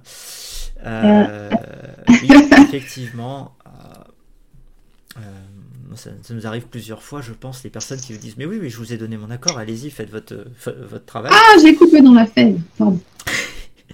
Euh, effectivement, Alors moi, ce que, ce que je plus on dis, c'est fera, plus Ouais. on fera, plus les gens auront l'habitude et s'attendront à ce que ce soit fait et feront remarquer aussi que euh, lor- lorsque ça n'est ça, ça n'est pas fait. Et euh, Ouais, mal. ça demande pas plus de temps de demander le consentement. Et euh, moi, je trouve que ça me permet aussi d'avoir les idées un peu plus claires sur ce que je suis en train de faire. Euh, et compte tenu de la, Ouais. popa- la population un petit peu particulière euh, que je prends en charge, ça me permet d'avoir aussi une meilleure idée de leur, euh, de leur état d'esprit. C'est Du moment peut-être où de hein. cette fève est bizarre. Pardon. oui, ouais, bizarre. Euh, Euh, oui. Donc euh, oui, mais devenons tous des extraterrestres. Je pense que Moi, ça, ce que je disais, c'est important. Euh, moi, ça m'aide bien aussi pour les consultations avec le spécialiste. Parce que quand le spécialiste, il me portait comme un goujat, et que moi, j'ai été à peu près carré et cadrante avant, les gens, ils sont plus enclins à me suivre que lui si je suis pas d'accord. Le mec qui les a expédiés en 5 minutes, qui les a pas écoutés, qui a pas lu mon courrier, qui a pas demandé le consentement, etc. euh, c'est plus facile pour les gens de questionner sa pertinence euh, professionnelle. Ouais. C'est un outil d'alliance thérapeutique euh, assez important, surtout quand les patients en viennent à, à comparer euh, Oui. avec d'autres professionnels qui sont amenés ou qu'ils ont été amenés à, à consulter. C'est hyper fourbe, mais j'adore. On a une remarque de Nemo Olivier qui dit qu'il y a de fortes chances pour que la remontée des plaintes ne se fasse pas de la même façon selon les classes sociales. Effectivement, euh, ça c'est sûr. On sait aussi que sur les violences faites aux femmes, euh, la proportion de femmes qui portent plainte, je crois que c'est 15%, si je dis pas de bêtises, par rapport au... 10, il me semble. C'est 10. Ouais. Euh, voilà, on voit très régulièrement sur euh, les réseaux sociaux des témoignages de femmes qui disent que on leur a dit de rentrer chez elles et de, bien réfléchir si elles voulaient vraiment porter plainte. Euh, je, je pense qu'il y a probablement eu, et il y a peut-être encore, euh, des histoires où des plaintes sont déposées euh, et qui ne sont pas traitées. Normalement, une plainte, la personne à qui vous déposez la plainte, elle n'a pas d'autre choix que de traiter, de transmettre cette plainte. Ce n'est pas la personne au guichet, que ce soit une gendarmerie, euh, la police ou un conseil de l'ordre. Vous arrivez en disant je veux porter plainte, on doit vous dire ok monsieur, madame, euh, voici le formulaire, on remplit ensemble, quel est le motif de votre plainte? Et derrière, il y a des personnes dont le métier c'est de traiter, hein, la plainte elle est transmise au procureur. Ce, n'est pas le, la personne entre guillemets au guichet qui est à même de la juger recevable ou non recevable. Est-ce que je peux vous faire un petit topo sur ce qui s'est dit d'autre euh, en 5 minutes? Est-ce que ça vous intéresse ou il y a d'autres questions? Ouais, je pense qu'on peut partir là-dessus. Il y a, alors, il y a une gynécologue obstétricienne qui a parlé euh, des problématiques de consentement et de l'urgence. Parce que elle, elle s'occupe des accouchements justement, et que c'est parfois difficile de demander un consentement éclairé dans des situations d'urgence, y compris césarienne et autres. Euh, et qu'il y avait un- une difficulté juridique, si je me trompe pas, parce que en fait, juridiquement parlant, tant que l'enfant n'est pas né, c'est la vie de la mère qui prévaut, et que quand bien même la mère ne souhaiterait pas une prise en charge en urgence pour la protéger dans le but de protéger son enfant, ça peut être problématique. Je suis pas tout à fait sûre parce que ça commence à être un peu loin et puis il est 21h30 passé, mais c'était très intéressant parce que du coup elle parlait de cette euh, difficulté entre le médecin qui a peur de faire une erreur et euh, la personne qui demande médecin qui a peur d'être mis en cause et la difficulté à expliquer les risques dans une situation d'urgence. Je ne sais pas si c'est assez clair ce que je dis. Et euh, du coup, on a pu parler de l'intérêt de prendre en charge le, stress post-traumatique de l'accouchement parce qu'il se passe plein de choses pendant un accouchement euh, dans lequel on n'a pas toujours le temps d'en parler avec les professionnels de santé, ni pendant ni après, et qui peut laisser des séquelles. Moi, j'ai pas mal de patientes qui ont eu des douleurs très fortes, qui sont restées des années après un accouchement et qui pensaient qu'il y avait quelque chose qui s'était cassé dans leur corps pendant l'accouchement et qui n'avaient jamais pu parler de ça. Je ne sais pas si c'est fréquent chez vous aussi. c'est intéressant. Alors, je vais parler d'une expérience personnelle hein, pour la naissance de, notre fille. Donc, ça a été une césarienne sous anesthésie générale. Et euh, on a essayé euh, d'abord que ce soit par, euh, par voie basse, puis césarienne, puis comme la péridurale fonctionnait pas, il a fallu faire en, anesthésie générale. derrière, on a eu la chance quand même d'avoir un débriefing avec la, gynécologue. qui, nous a expliqué qu'elle euh, bon, la, péri avait pas marché, et puis euh, elle a expliqué euh, qu'est-ce qui avait amené. On nous avait prévenu au préalable. Donc, tu vois, le, les bases du consentement avaient été posées et le débriefing a été fait pour expliquer, rappeler qu'est-ce qui s'était passé, comment ça s'était passé et, pourquoi. Donc là, je citerai plutôt ce cas-là comme un exemple de, de, ce qui est attendu. Et c'était, c'est d'ailleurs euh, un, hôpital dans lequel, euh, lors des consultations gynécologiques, à chaque fois, le, le, gynécologue demandait le consentement avant de faire un, geste, euh, avant de faire un toucher vaginal, par exemple. Donc, mm. voilà, ça existe, ça existe même dans des structures un petit, peu grandes. Croyant rêve. Voilà, c'est possible. Ça n'engendre pas de retard de, dans les traitements, dans, dans les prises en charge. Et, et puis voilà. Ce qu'elle disait qui était très intéressant aussi, c'est que euh, le modèle de la formation médicale, il n'est pas évident. Euh, elle disait qu'elle avait été, elle, euh, autrice de violences verbales ou de violences, de gestes violents vers des patients, parce qu'en fait, il y avait le double travail en même temps d'apprentissage du geste technique et de la communication. Et qu'elle disait que c'est très difficile d'être à la fois bienveillant avec une personne tout en étant en phase d'apprentissage avec des professionnels autour qui sont pas forcément bienveillants. Et que dans les moments de stress, ta première césarienne en urgence, pour elle, elle disait c'est très difficile quand tu es jeune et pas forcément bien accompagné de réaliser le geste et en même temps de faire attention à la patiente. Tu as tellement peur de foirer ton geste technique que du coup, tu as l'impression que ça passe à côté. C'est ce qu'elle disait, j'ai trouvé ça très agréable de sa part parce que c'est très honnête. Et, et c'est vrai que est-ce qu'il y a peut-être ce manque-là de parce que nous en kiné on pratique sur nous avant. On pratique sur des corps plutôt en bonne santé en général et sur des gens qui sont pas forcément douloureux avant de s'attaquer à des gens douloureux, tu vois. Et il n'y a pas la notion de survie, euh, de, voilà. et de stress dans l'urgence, euh, voilà. Et, ça, j'ai trouvé ça intéressant. Alors, c'est pas pour le dédouaner, mais cette prise de conscience était intéressante. Et pour on nous dit que c'est pour ça que désormais il s'entraîne sur mannequin maintenant. Oui. Euh, j'ai lu quelque part que la ministre de l'époque euh, ne voulait pas que la première fois se fasse sur euh, une personne et que toutes les premières fois de, des différentes interventions que pouvaient être amenés à faire les professionnels de santé se fassent effectivement sur des mannequins euh, qui aujourd'hui ont un réalisme assez important. Puis avec la réalité virtuelle, je pense que on a encore d'autres étapes à franchir. On a Cosmac62 qui nous pose la question de la valeur d'un consentement donné à l'oral ou même à l'écrit légalement. Euh, je peux répondre à la Alors, toi, tu peux répondre à l'égal et moi, je vais répondre euh, sur un truc de la table ronde, justement. D'accord. Alors, légalement, euh, en fait, il, il, est de la responsabilité du professionnel d'apporter la preuve qu'il a demandé et obtenu le consentement de la personne. Voilà ce que dit, la loi.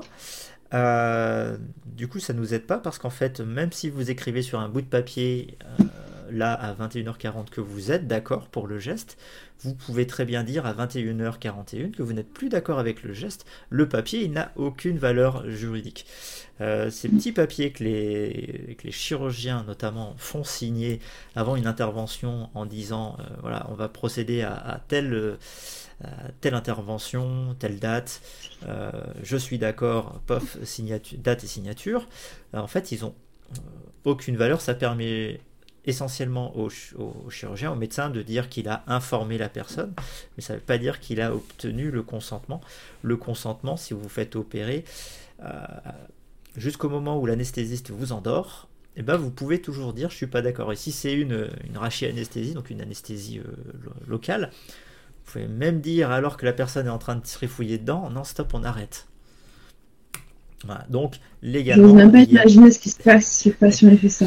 Après, il y a des, recommandations. Euh, la, MACSF, euh, donc, qui est une assurance des professionnels de santé, pour ne citer qu'elle, qui euh, recommande quand même qu'il y ait un consentement écrit, notamment pour les kinésithérapeutes lorsqu'ils vont faire des, des touchés pelviens, par exemple. En précisant bien la, raison pour laquelle c'est réalisé. Mais encore une fois, même si vous avez signé ce document, vous pouvez enlever le consentement et normalement, il sera euh, retenu contre vous de ne pas avoir respecté le, consentement. Et je dirais même, après, bah, c'est un, jugement personnel, c'est peut-être même plus grave euh, de ne pas avoir respecté un consentement qui est retiré que un consentement qui n'est pas euh, donné tout de suite. Enfin, grave philosophiquement. Ça veut dire que euh, non seulement on, ne respecte pas le droit de la personne de disposer d'elle-même, mais en plus on ne respecte pas son droit de changer d'avis. Donc il y, a, deux choses qu'on ne respecte pas à ce moment-là, mais ça reste une considération personnelle et euh, j'ai aucune idée de ce que dit la, jurisprudence sur cette question. Et donc toi, tu avais un retour à nous faire sur ce qui s'était dit à la table ronde. Alors moi, j'ai euh, à la table ronde, il y avait une sage-femme qui était doctorante en éthique euh, donc a fait une thèse d'éthique euh, dans le soin, et qui avait évoqué un terme intéressant qui parlait de consentement accord. Et qui disait que dans la plupart des cas, les personnes disent oui, mais sans avoir bien conscience de ce que ça représente. C'est-à-dire que entre bah, cette envie de plaire aux professionnels, cette envie d'être euh, le bon patient, etc., il y a beaucoup de oui, allez-y, qui sont pas des oui j'ai compris et je suis d'accord, mais qui sont euh, je vous donne mon accord parce que je ne sais pas ce que je ne comprends pas ce que vous allez faire, mais je vous fais confiance.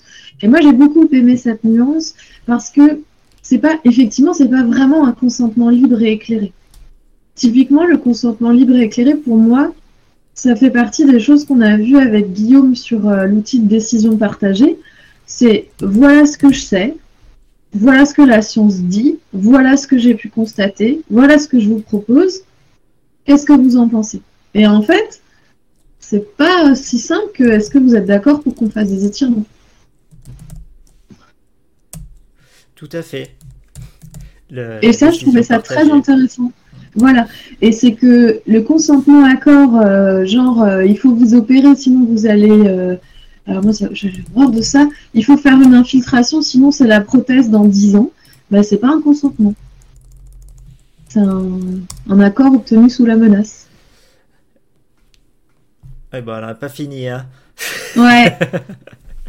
bah, moi, j'ai à peu près dit tout ce que, si je me trompe pas, j'ai à peu près dit tout ce que j'aurais pu vous raconter de cette soirée. Donc, si vous voulez parler encore un petit peu du consentement, c'est ok. Par contre, si vous avez d'autres questions en général, c'est ok aussi. Euh, juste une remarque d'Emeline euh, qui dit euh, que demander comment vont les parents est une condition de réussite du traitement des enfants.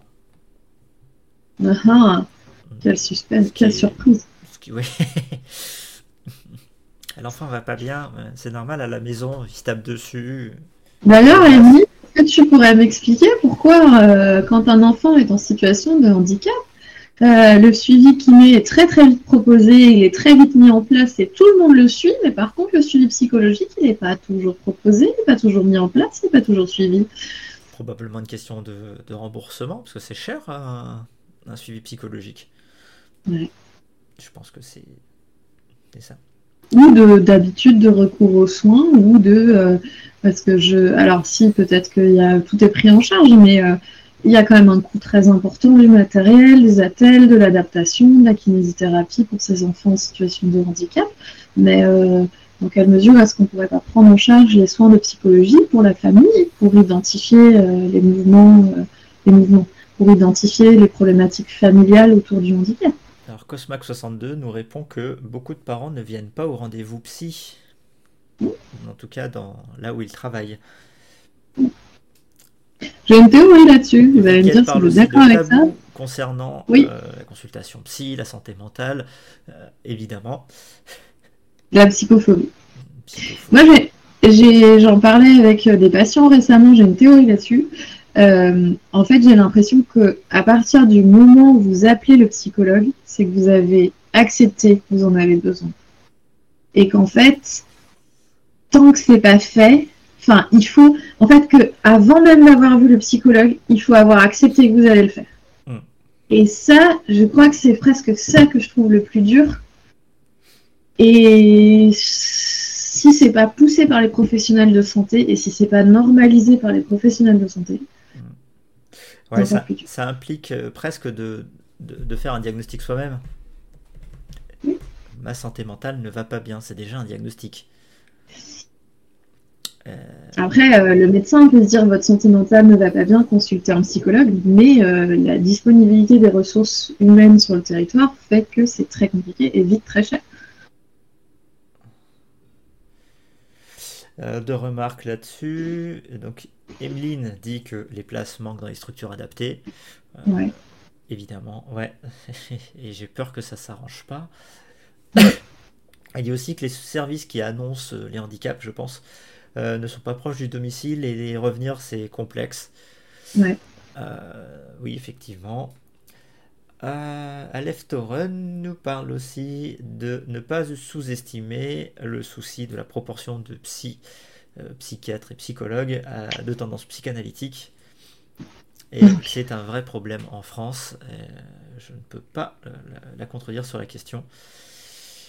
Kinépédia ajoute que les enfants oscillent entre le poids de la culpabilité qu'ils vivent dans leur chair et la peur d'être jugés comme étant de mauvais parents. Ouais, le jugement. Euh, Mais est-ce que justement ça, ça n'en ferait pas une euh, évidence comme quoi le suivi psychologique pourrait être pris en charge? On n'est pas obligé de dire que ça, c'est parce que vous, allez, vous êtes faible et que vous le vivez mal. On peut très bien dire aux gens, en fait, ça va être dur. Ça va être dur pour votre enfant, mais ça va être dur pour vous aussi. Et il vous faut un espace où vous puissiez râler un peu et dire que c'est difficile. Une remarque que je trouve intéressante aussi, euh, de Cosmac62, qui nous dit que les rendez-vous médicaux sont aussi souvent enfant-centrés, ce qui est normal et que les médecins demandent juste en fin de, consulte euh, et vous, comment ça va Vous avez des questions? Hmm. Cela dit, du coup, pour euh, j'ai l'impression que la team Kinépédia, tout le monde est là ce soir. C'est trop bien, ça me fait trop plaisir de vous voir. Euh, enfin, de vous voir, je vous vois pas, mais visiblement vous êtes là. Parce qu'en fait, ce sont des auteurs de violences sexuelles et qui voudraient. Ah ce sont des pervers qui sont là. Non, euh, qu'est-ce que je veux dire? Euh, Oui, est-ce que les parents, ils ont des consultes seuls? Dans, les, dans ces cas-là? Ah, On sait que Kinépédia en a fait certaines, il me semble. Hein? Ouais.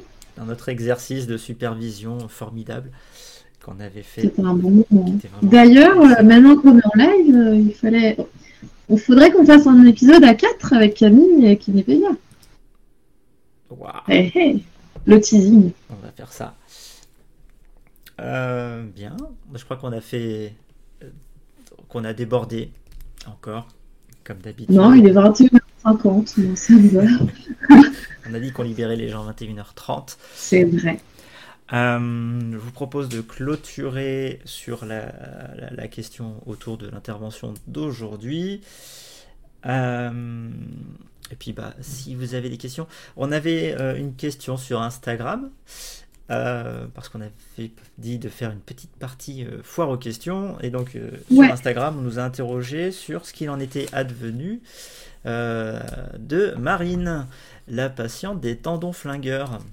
Donc, Oui. Marie, qu'est-ce que tu peux nous dire sur Alors, Marine, elle a des cheveux. putain, c'est pas le bon côté. Marine, elle a des cheveux bleus comme moi maintenant.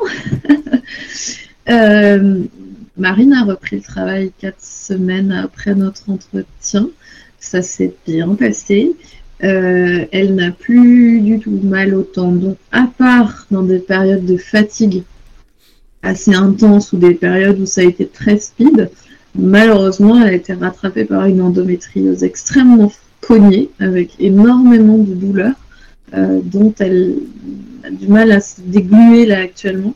Euh, donc vous pouvez lui envoyer des bisous et des bonnes ondes. Euh, elle a eu un parcours euh, dont on pourrait reparler en long, en large et en travers justement sur les violences médicales, sur le modèle euh, médecin centré, sur le on sait ce qui est bon pour vous, avec des, choses vraiment, vraiment très, très violentes, malheureusement pour elle. Vous pouvez lui envoyer des bisous. Voilà, on parlera par exemple de l'amortisseur bite, hein, qui Dieu. restera quand même le, le paroxysme de ce qu'on peut Alors, proposer. Bah, du coup, je vais être obligée de contextualiser quand même avant Non. de les libérer. non, laisse les Si, gens avec ceux ce qui qui Non, non, tu veux, tu conclure sur l'amortisseur à photo de ce dispositif. C'est le prix d'une consulte d'ostéo, putain. Alors, euh, non, sachez-le, hein, les gynécos spécialistes en douleurs pelviennes, alors, soit vous allez à Nantes, et on va, ah bah, à Nantes, et on va vous expliquer que euh, pas, vous avez mal au ventre parce que vous avez mal au dos parce que vous avez des kilos en trop. Et que, par contre, pour les douleurs euh, pelviennes, vous pouvez enfiler des amortisseurs sur le sexe de votre compagnon. Euh, je vous laisse imaginer, enfin, qu'est-ce qu'on a rigolé. À un moment, on a sorti le mot bibendum. Je pense que si on n'avait pas rigolé, elle en aurait pleuré, elle se serait effondrée. D'ailleurs, on devrait faire Euh. un goodies, euh, le temps d'un lapin, amortisseur à Ah, ouais. On- Mais hé, regarde, c'est la même couleur que les amortisseurs. Et ça fait un peu bibendum quand même. Hein. Tu vois, les anneaux là, ça y ressemble. Pardon. Alors moi, mes parents, maintenant, à Noël, j'ai toujours un truc de lapin. Donc, euh, Et d'ailleurs, hop, parce que c'est rigolo quand même. Donc, sans se concerter, j'ai eu ça. Et puis après, j'ai eu ça. Alors ça, c'est ma maman qui m'a dit, c'est pour toi et ton collègue. C'est toi et ton collègue. Donc Vincent, je te présente euh, toi-même. Bref. Mais oui, alors du coup, effectivement, vous avez mal au ventre parce que vous avez mal au dos parce que vous êtes en surpoids. Mais par contre, comme ça fait mal pendant les comme ça peut faire mal pendant les rapports, vous pouvez prendre des amortisseurs. Alors c'est 80 euros les trois. Euh, c'est des, des, des, des, des- anneaux de cette couleur-là euh, qui sont épais de 1 cm chacun. Et puis en fonction de la taille et de la façon dont monsieur est membré, vous pouvez les rajouter un par un dessus. Et alors, si j'ajoute est qu'on ne peut pas le remplacer par la peluche que tu as montrée. C'est dégueulasse. Je, je suis Ah. complètement perdue dans l'espace, Ah, c'est horrible. Ouais.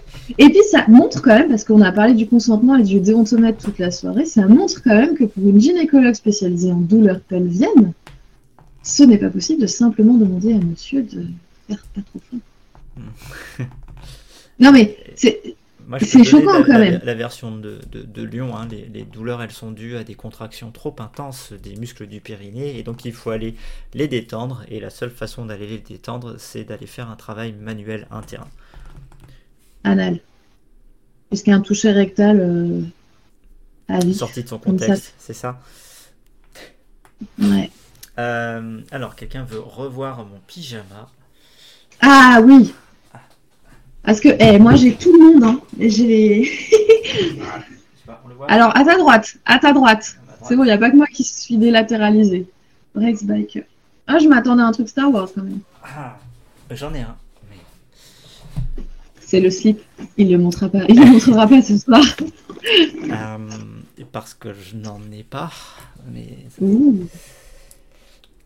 Team Totoro, eh ben oui, forcément. Bah oui, forcément. Ouais. Ça, c'est un cadeau d'impatient. Ma fille avait un pyjama Totoro, mais vraiment le avec les oreilles sur la tête et tout. Ouais. Ouais. On va ressortir ça. Euh, Qu'est-ce qu'on avait comme question? On n'avait pas d'autres questions sur Instagram. D'autres questions dans le chat? On va vous laisser un petit peu de temps. Alors, sachant que là, a priori, c'est enregistré ce soir. Mm, ouais. Donc ça, ça sera publié sur YouTube. Et ce sera publié en audio sur le lapin. Ouais, Peut-être qu'on coupera quelques bouts en audio. Oh, pour une fois qu'on n'est pas obligé de couper tout. Au moins, on s'en est, on s'en est bien sorti. En tout cas, on est. Euh, euh, franchement, c'était cool. Moi, j'ai apprécié euh, l'exercice là, c'était sympa. Ouais, c'est très sympa d'avoir les, les retours de, Ouais. du, du chat parce que Les gens en live, euh. La Euh, prochaine fois, il faut que je puisse les voir. Moi, j'ai rien vu. T'as pas vu le chat?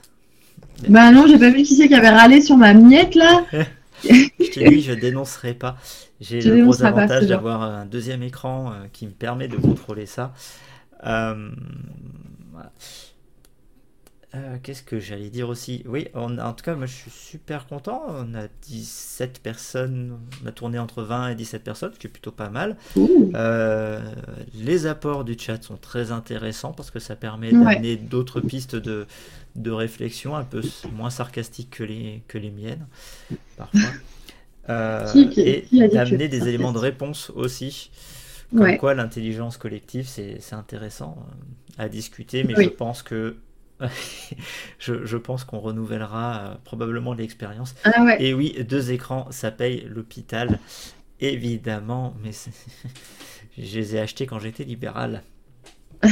Et j'en ai un qui a 10 ans, donc ok. Voilà. Euh, Zaro qui demande quel est notre top 3 d'exercices préférés à chacun? Tu veux commencer? Très bonne question. Euh, moi, ça dépend des périodes. Moi, j'ai des phases. Euh, Qu'est-ce que j'aime bien? Je crois que celui que je fais le plus souvent, c'est le Jefferson assis. Euh, c'est juste euh, assis, les mains sur les genoux et vous laissez glisser les mains jusqu'à vos pieds. Euh, en détendant le dos, en relâchant la tête. Euh, vraiment, je crois que c'est le truc que je fais le plus faire.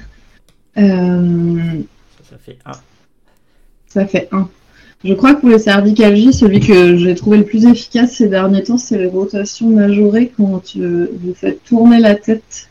Euh, en gros, j'ai mal quand je tourne la tête à gauche, je leur fais tourner la tête à droite dix fois en poussant avec leurs mains plus que en contractant les muscles de la tête et je leur fais réessayer de tourner du côté qui faisait mal. Euh, globalement, chez les gens qui ont mal au niveau du cou et éventuellement les points là, interscapu- enfin les points, les angles scapulaires, c'est un truc que je trouve qui marche pas mal. Et en fait, moi, mon objectif, c'est qu'ils sentent tout de suite avec un mouvement super simple que ça fait du bien. Et donc ça, typiquement, ça marche pas mal. Et puis je crois qu'après, si je dois en choisir un dernier, euh, ce serait un truc avec les bras, de faire glisser les bras sur le mur ou vraiment monter les bras le plus haut possible, de respirer. Parce que globalement, je trouve que les gens qui ont mal sont des gens qui bougent pas beaucoup au niveau du trou. Et que le fait d'aller chercher un petit peu en hauteur, des fois ils disent Ah, ça fait comme un étirement, ça fait du bien. Bah oui, en fait, vous faites que jamais ça. Vous êtes tout le temps comme ça là parce que c'est bah, enfin, voilà. C'est hyper simple, hein. moi je suis pas, pas difficile. Alors, euh, mon top 3, il ressemble un petit peu au tien. Euh, Bah voyons. Tu vas mettre des Euh, squats. Le, Jefferson, moi je, je le fais très souvent, euh, comme l'a dit Utsaya dans le chat, c'est-à-dire les mains sur un ballon. Ah oui, Et ouais. euh, Et ça, je fais le, le ballon le, le plus loin, ça me permet d'avoir aussi un, un focus externe. Euh, Celui-là, j'aime beaucoup, je, je le fais faire très, très souvent. Euh, toujours avec un ballon, les gens face à un mur, et en fait, ils doivent faire monter le ballon. Ouais. Euh, et ça, que ce soit pour les problématiques d'épaule, des problématiques de cervicales, des problématiques lombaires, j'ai l'impression que ça marche pas mal. Ça permet de leur faire bosser l'endurance, à, Mhm. le- à lever les bras, ça les fait travailler la mobilité euh, cervicale, thoracique, lombaire. Euh, plutôt pas mal. Moi, je suis quand même vachement choqué. Tu n'as pas parlé des squats. Bah non, mais tu vas en parler. Euh, je pense que oui, j'ai- pas un patient qui passe pas par euh, une série de squats parce que c'est connu. Euh, le squat, ça guérit tout, même les ongles incarnés. Et donc, Bah oui. euh, Tiens, j'en ai, j'en ai un, je vais te demander, je vais vous demander votre avis. tiens. Pardon, tu voulais finir ta phrase peut-être vas-y. Euh, Pour les cervicales, euh, j'ai mis des post-it dans ma pièce. J'ai mis genre. je sais pas. Je te jure, j'ai vraiment du mal. J'en ai mis un à gauche, un en haut devant et un à droite, loin derrière. Et j'ai marqué 1, 2, 3 dessus. La je l'ai fait mettre. Yannick. C'est quoi Yannick? C'est qui Yannick? Ok. Bien. Ok, pardon, désolée pour Yannick. Euh, et en fait, euh, je, ça dépend de leur niveau, mais je leur demande de le faire à deux pieds ou sur une mousse ou sur un pied, debout, donc dans une situation d'équilibre, et je leur demande de regarder le post-it que je vais nommer, et je vais faire une suite logique, et puis après, je vais changer de sens.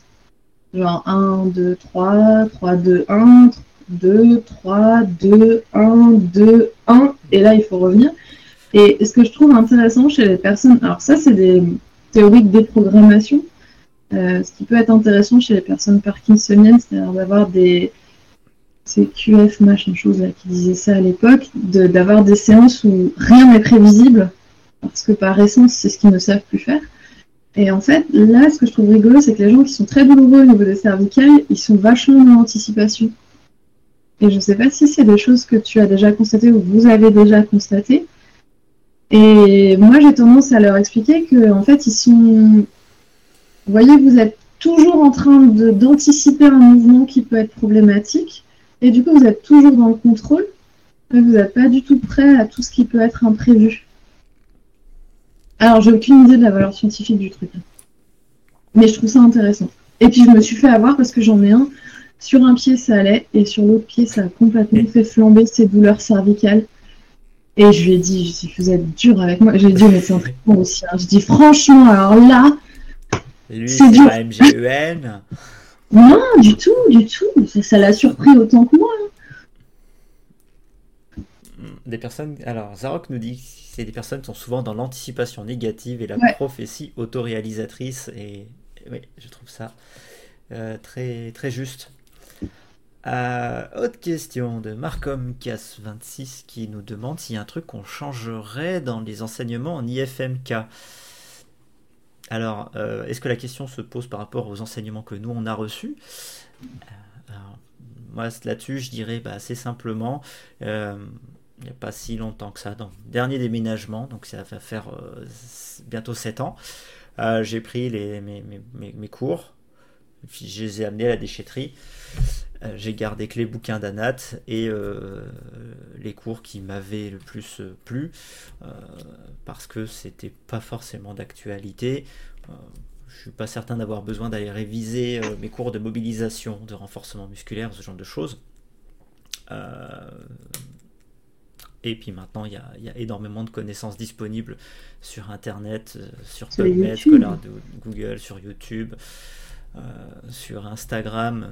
Même si euh, le problème d'Instagram, c'est que la plupart des gens ont des choses à vous vendre. Euh, donc, euh, Ah voilà, moi je changerais tout à ma formation initiale. Je serais très heureux, euh, franchement, aujourd'hui, de recommencer une formation de, de- de- de kiné pour euh, voir un petit peu ce qu'ils ont. Euh, je sais qu'à Grenoble, il y a une, il y a une- Grenoble, centre du monde de la kinésithérapie française, je le rappelle. euh, il y a une refonte en profondeur des, programmes, de la façon dont c'est enseigné, des contenus avec euh, la, recherche d'être euh, vraiment actuel par rapport aux données de la science et aussi d'avoir une capacité de recul et de, de critique par rapport à ce qui peut être produit. Je pense que là, on est un peu dans la bonne direction. C'est pas le cas dans tous les IFMK. Pas encore. Euh, mais enfin voilà. Et toi, Marie? Euh, ça va être beaucoup plus global. Alors, je sais pas si c'est le cas pour tout le monde, hein, clairement. Euh, moi, j'ai dû désapprendre à anticiper mes séances. En fait, euh, globalement, euh, en stage, à l'arrivée, j'ai j'ai l'impression d'avoir appris en IFMK un AVC, tu fais ça, une épaule, tu fais ça, euh, épaule, c'était euh, ultrason, abaisseur, glace. Dos, c'était lombalgie, chaud, massage. Euh, le prof qui venait, qui, était, qui avait été formé à telle méthode, il nous montrait telle méthode. Et, euh, Et en fait, le patient n'était pas encore arrivé que j'avais déjà une idée de ce que j'allais faire. Moi, je pense que ça vient des entraînements au MSP où on n'avait pas le temps, en fait. Clairement, quand tu es en deuxième année, 20 minutes de préparation, 20 minutes de questions sur un patient qui a un problème de neurologie, euh, un AVC ou autre, c'est juste infaisable. Euh, pour moi, c'est pas cohérent. Et donc, en fait, pour avoir des bonnes notes, tu es obligé d'apprendre à résumer, raccourcir, mais dans les raccourcis, tu fais des stéréotypes. Et en fait, il m'a fallu du temps pour dire, en fait, épaule, ultrason, glace, tendon, enfin, non. Cette personne avec cette épaule, quel est son besoin, quelle est son attente. Et en fait, si son besoin, c'est porter un aviron, je vais pas faire pareil, un bateau d'aviron, je vais pas faire pareil que si son besoin, c'est d'être à l'ordinateur toute la journée. Comme c'est pas parce qu'ils ont une douleur d'épaule que tous vont avoir besoin d'ultrasons, euh, glace, abaisseur. Je fais plus jamais ça, donc euh, voilà. Je vais fêter mes trois ans sans ultrasons. Est-ce que tu as fait des, massages au glaçon euh, pour les, les, épaules gelées? Toi aussi? Quoi? Pour les épaules gelées? Ah ben Oui, en phase, bah. en phase inflammatoire. Pour masser avec un glaçon? Ouais. Ouais. Bah, on a tous un cadavre dans le placard. ouais, je sais. Je sais bien. Euh, ouais, donc il y a. Il y a beaucoup de choses à changer, je pense, dans les écoles de, de, kiné. Je pense qu'il y a des écoles où il faut changer les profs. Oui. Euh... Il y a des stages où il faut changer les intervenants, il y a des stages qui vous ferment. Il y a des stages où il faut changer les intervenants. Je pense que il faut mieux rémunérer les profs qui interviennent en IFMK. C'est vrai. Euh, et aussi donner des moyens aux IFMK parce que même à Grenoble, quand vous faites une intervention, ben, on ne bénéficie pas forcément du retour euh, des, des, de l'équipe pédagogique. Euh, ce qui serait quand même très intéressant. L'équipe n'a pas forcément le temps de contrôler le contenu. Euh, et je pense que c'est le cas dans toutes les IFMK. Euh, il y a des. Je pense qu'il y a des IFMK où il y a des dinosaures indéboulonnables. Bon. sans, sans rentrer dans la non-confraternité. Euh, et tu sais, ça revient à ce que je disais un petit peu tout à l'heure quand je parlais de juge et parti. on est une profession avec une entité, une, un diplôme particulier on est censé avoir tous le même discours et au final c'est pas du tout ce qui se passe. On a le même discours, mais euh, le même diplôme, mais pas du tout le même discours. Et qu'en fait les, sujets dans les IFMK sont différents d'un IFMK à l'autre par rapport aux personnes qui portent cette IFMK. Et quand la personne qui porte l'IFMK, elle a du bagou, du culot, elle bouge, elle machin, mais elle a des croyances qui sont pas en accord avec les données de la science, ben elle va pousser en fait au développement, à la formation d'étudiants sur des trucs je veux dire, moi j'avais une prof extraordinaire, elle avait réussi à débloquer 12 heures pour nous faire un cours de massage californien, juste avant le diplôme, pour qu'on se détende. C'est mon meilleur souvenir des études, clairement. Et je suis sûre que toi, à Grenoble, capitale de la kinésithérapie, tu n'as pas vécu ce moment où tu es cobaye pour un massage d'une heure et demie. Euh, moi, j'étais pas à Grenoble. J'étais formé en ah, Belgique. et euh, quelques semaines avant nos derniers examens, on a fait une journée au Luxembourg, à Mondorf-les-Bains, où on passait la, journée euh, dans une station thermale au, oh. frais de l'école. Donc je pense mieux. en termes de level, tu vois. ouais, ok, je, je m'incline. J'ai passé ma euh, matinée à alterner entre sauna et bassin à 10 degrés, c'était génial. J'ai ronflé pendant tout le trajet du retour. La balnéothérapie appliquée, nous dit Benjamin, effectivement. Mais tellement, tellement. J'en peux plus de la balnéo. Ouais. La... Alors, je ne sais plus qui faisait ça. Euh, je ne veux pas dire de bêtises. Euh, par rapport aux intervenants en IFMK, je sais qu'il y a quelqu'un qui fait un. Euh, qui met un lien vers un Google Form où il pose des questions aux étudiants, il leur demande d'y répondre. Euh, pour l'évaluer, pour que lui, il ait en, direct ou assez rapidement l'évaluation de son cours. Euh, c'est une idée que j'ai pas encore reprise, mais euh, que je vais, qui, est excellente et je pense que je vais la mettre en place assez, rapidement. Mais je trouve que les étudiants, aujourd'hui, les jeunes kinés diplômés, et, moi, ils me donnent beaucoup d'espoir et ils me font très plaisir. Je trouve qu'il y a vraiment. Je peux le dire ici, on viendra pas me faire chier que je parle d'agisme, mais que, je, que, je, que je critique les vieux kinés, mais franchement, les nouvelles générations de kinés, moi, je trouve ça génial.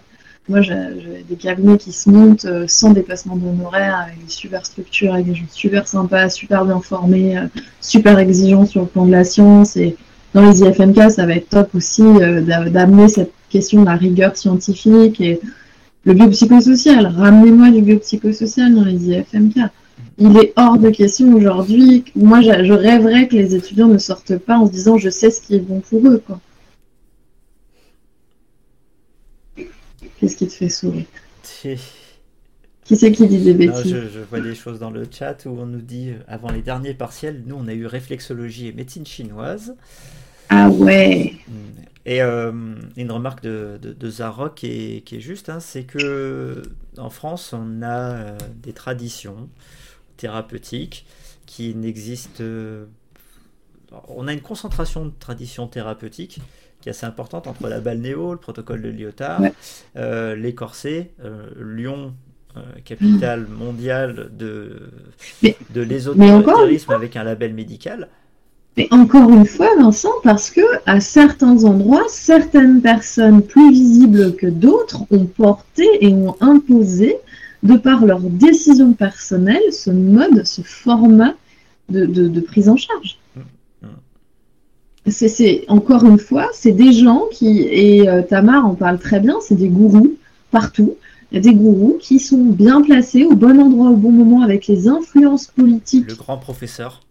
Nécessaire, le grand professeur, et qui suffisent à établir une norme qui ne repose sur que dalle. Le, le, mec là qui fait des régimes pour la fibromyalgie à Lyon, c'est il est au bout de l'entonnoir de la douleur chronique ça a été le spécialiste de la fibromyalgie de l'hôpital Édouard Herriot, le mec qu'on va voir en dernier recours quand on a une fibromyalgie ou un syndrome de fatigue chronique.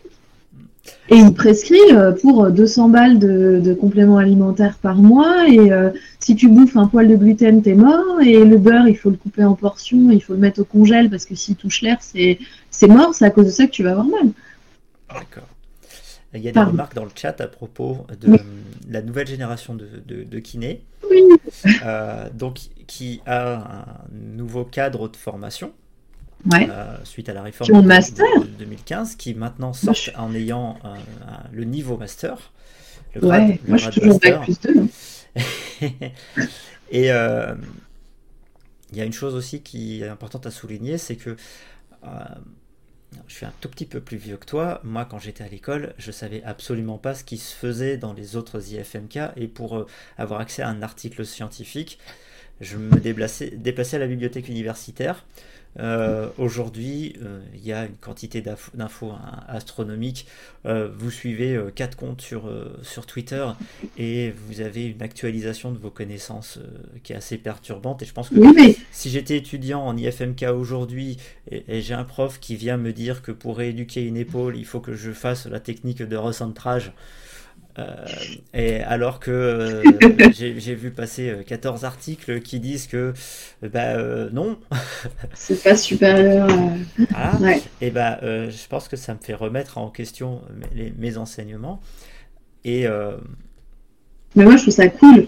Justement, ils vont remettre en question nos biais, et ça, c'est cool. Ça, je pense que c'est ça qui, qui, est intéressant. Mais il faut être prêt à le faire. J'ai une future jeune collègue qui est dans une IFMK qui coûte très cher, dont je ne donnerai pas le nom, euh, à Paris, euh, qui on discute régulièrement du contenu de ses cours et euh, elle me dit mais c'est je pense que tu as eu les mêmes toi il y a 30 ans. Est-ce qu'ils sont qu'elle est un peu impertinente aussi. Mais mais, tu, mais pareil, quand j'ai discuté avec un cabinet pas là, si j'ai bien compris, à Lyon, l'entreprise fabriquant les corsets donne cours à l'IFMK.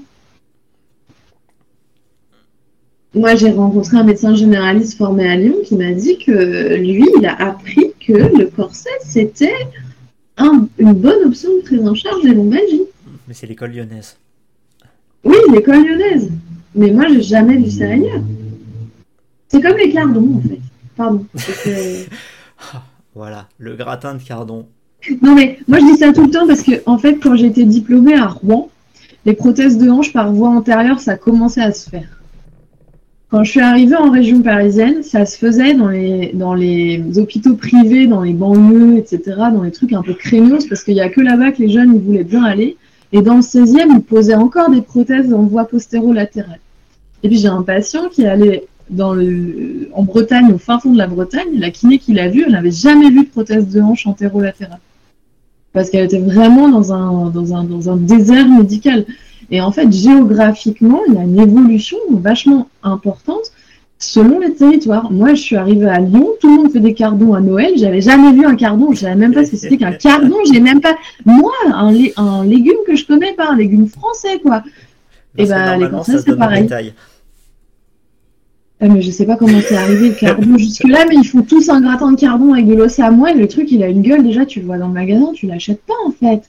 Je te dis, c'est pas, t'es pas mazo, quoi. Enfin, moi, voilà, le corset, c'est pareil, tu le vois dans les vitrines, tu pars. C'est le lombalgie.